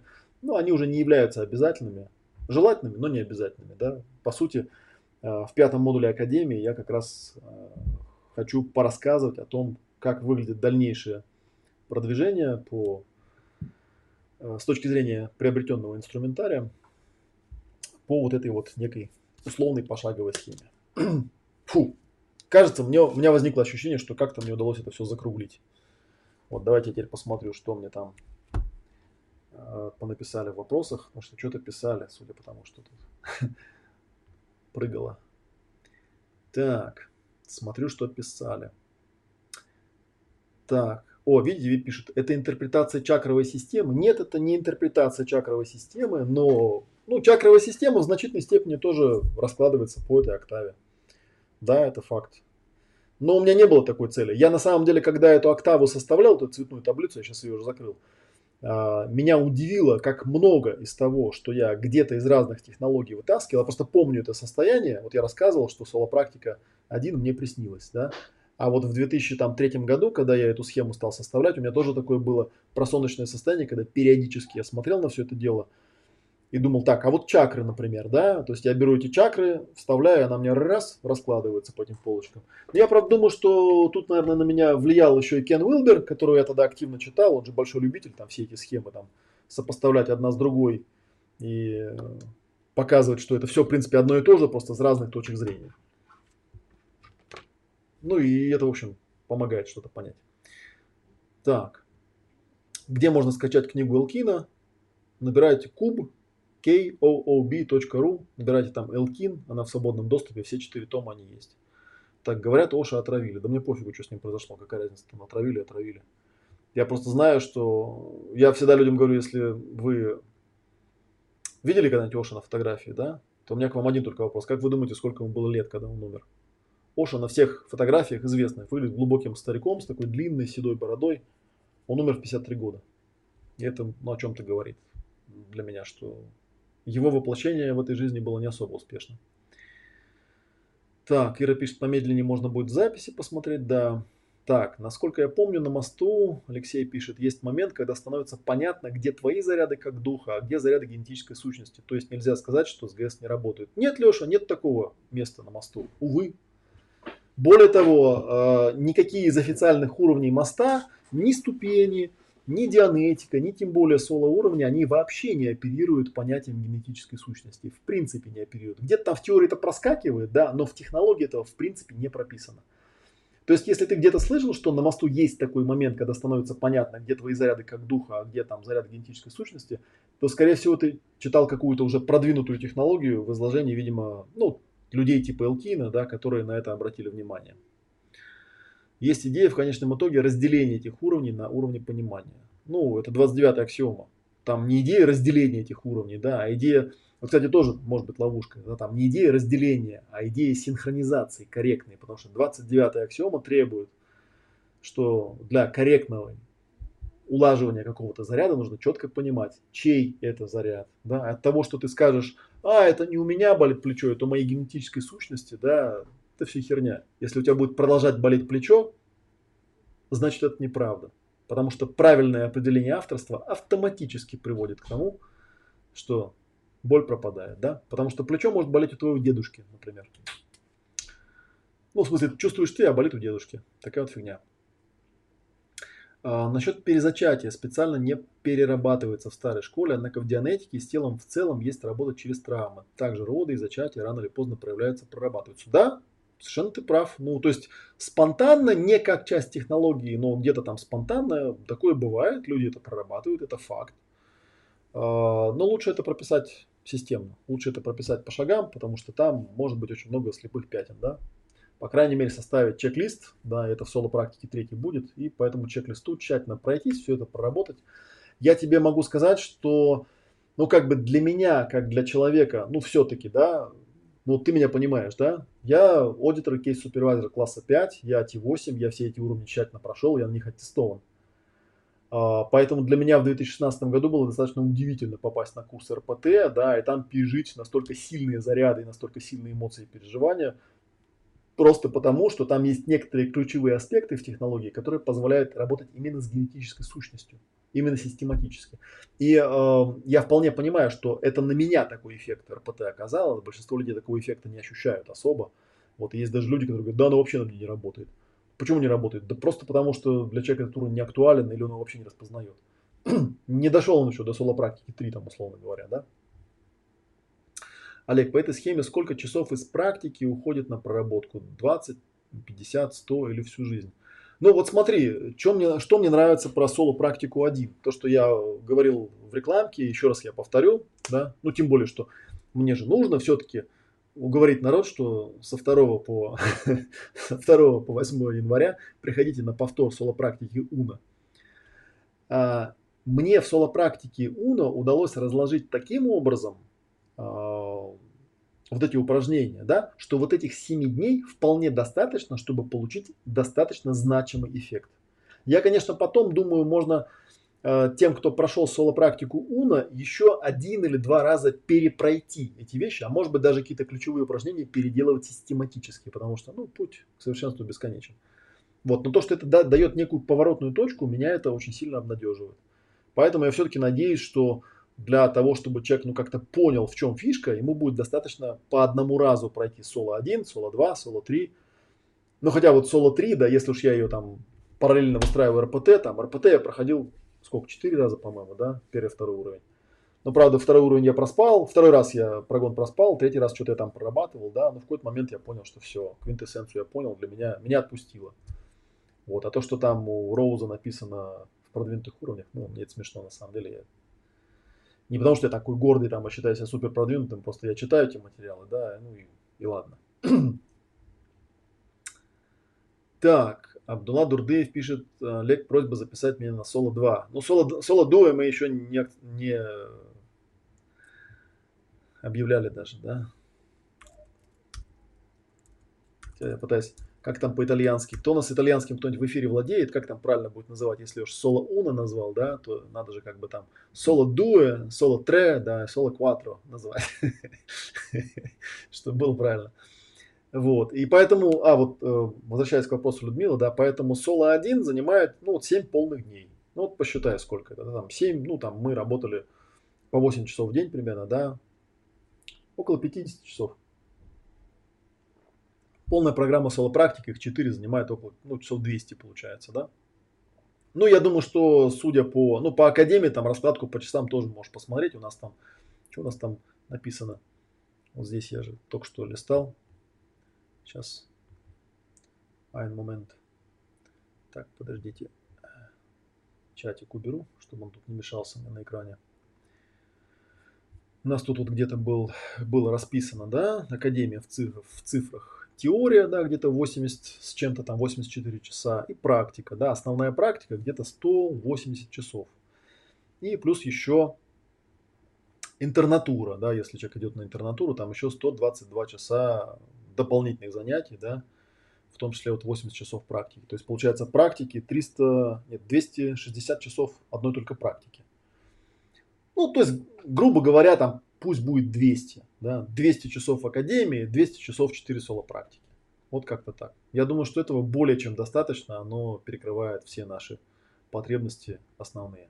И это не означает, что с этого момента, почему, еще раз я напомню, да, почему называется это соло-практика, да. Вот у Элкина, кстати, хорошо там описано, да, что есть такая программа самоисследования, самосовершенствования, когда человек садится, и вот он себе ежедневную плавающую стрелочку проверяет, там, да, смотрит, как у него там все работает. Очень интересно. А, сколько уже было полных циклов соло один четыре? Ну, полных циклов как таковых... Подожди, сколько раз я делал соло-практику с первой по четвертую? Я делал два раза. Первый запуск был в две тысячи девятом году. Второй запуск был в две тысячи десятом году. И после этого с две тысячи одиннадцатого года у меня появилась академия, да. И вот у меня была вот эта вот неразбериха. То есть сначала я попытался всю академию запихать в соло-практики, да. И как-то я понял, что она так не работает. А потом я попытался, наоборот, как бы, да, все, что, весь материал, который есть, запихать в академию. И у меня в академии были начальные модули, первый, второй, третий, четвертый, пятый. потом там был диагностический интенсив, и были шестой, седьмой, восьмой, и там, по-моему, в последней версии даже десять было модулей, да. И вот только сейчас, как я вижу, у меня это наконец окончательно разложилось. Я понял, что, да, есть один виток, называется Академия Ясного Коучинга, да, это четыре плюс один модуля и четыре соло-практики, которые уже более продвинутые. Но, в принципе, это получается, с точки зрения именно соло-практик, это третий большой запуск систематический. Так, Павел пишет, соло-практика должна именно непрерывно семь дней проходиться или будет когда-то только по выходным или вообще как-то более удобно? Ну, я бы предпочел, чтобы она проходила семь дней подряд.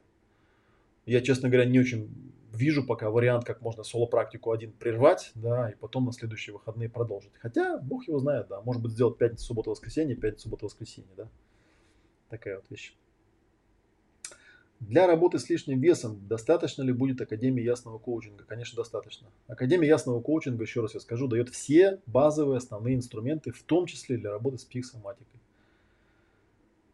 Олег, направьте, пожалуйста, какая технология самая эффективная для проработки кнопки значимости? Тут сразу мне вспоминается статья, как я работаю с клиентами, да, то есть я понятия не имею, что вы имеете в виду под кнопкой значимости, но я абсолютно уверен, что достаточно вам будет взять себе выпускника Академии Ясного Коучинга, да, и у вас все прекрасненько проработается. Так, а следующее соло Uno когда? Следующее соло Uno со второго по восьмое января две тысячи девятнадцатого года. Вопрос, как часто они проходят, у меня нет никакого графика волшебного, да, где написано, как часто они проходят. То есть я не являюсь сторонником сектантских вещей, когда там расписали график и фигачим. Я же вам говорил в самом начале. Или вы приезжаете со второго по восьмое января, мы набираем группу, мы ее проводим, ну или это случится где-нибудь осенью две тысячи девятнадцатого года в следующий раз. Все. Так, Олег, ты молодец. Спасибо. Все, я уже, честно говоря, даже устал говорить. Я надеюсь, что не очень маразматичный получился эфир. Да, я, по крайней мере, выгрузил то, что я хотел выгрузить, понял для себя, как обычно, да. Буду благодарен вам любой обратной связи, даже если вы напишете, что это полный маразм, Олег просто выпендривался, да. Что-нибудь напишите мне в ответ. Буду рад от вас что-то услышать. Спасибо, больше ваше время занимать не буду. Все вопросы, если вы захотите мне их куда-нибудь написать, можете прямо под этим видео их и писать. Вот, все прямые эфиры у нас происходят вот по этому вот адресу. Прям на нос я поставил. Вот по этому вот адресу, да, то есть там будет анонсирован следующий эфир. Вот, просто напомню, что если вы в Москве, в следующий четверг у меня будет презентация символического моделирования в рамках проекта «Телепортация». Я там буду рассказывать конкретно про него. Это четвертый модуль Академии Ясного Коучинга. Вот, ну а ближайшие анонсы, опять же, смотрите на канале. Все, на этом все. Спасибо за ваше внимание. Надеюсь, вас не сильно утомил. Пока-пока и до следующих эфиров.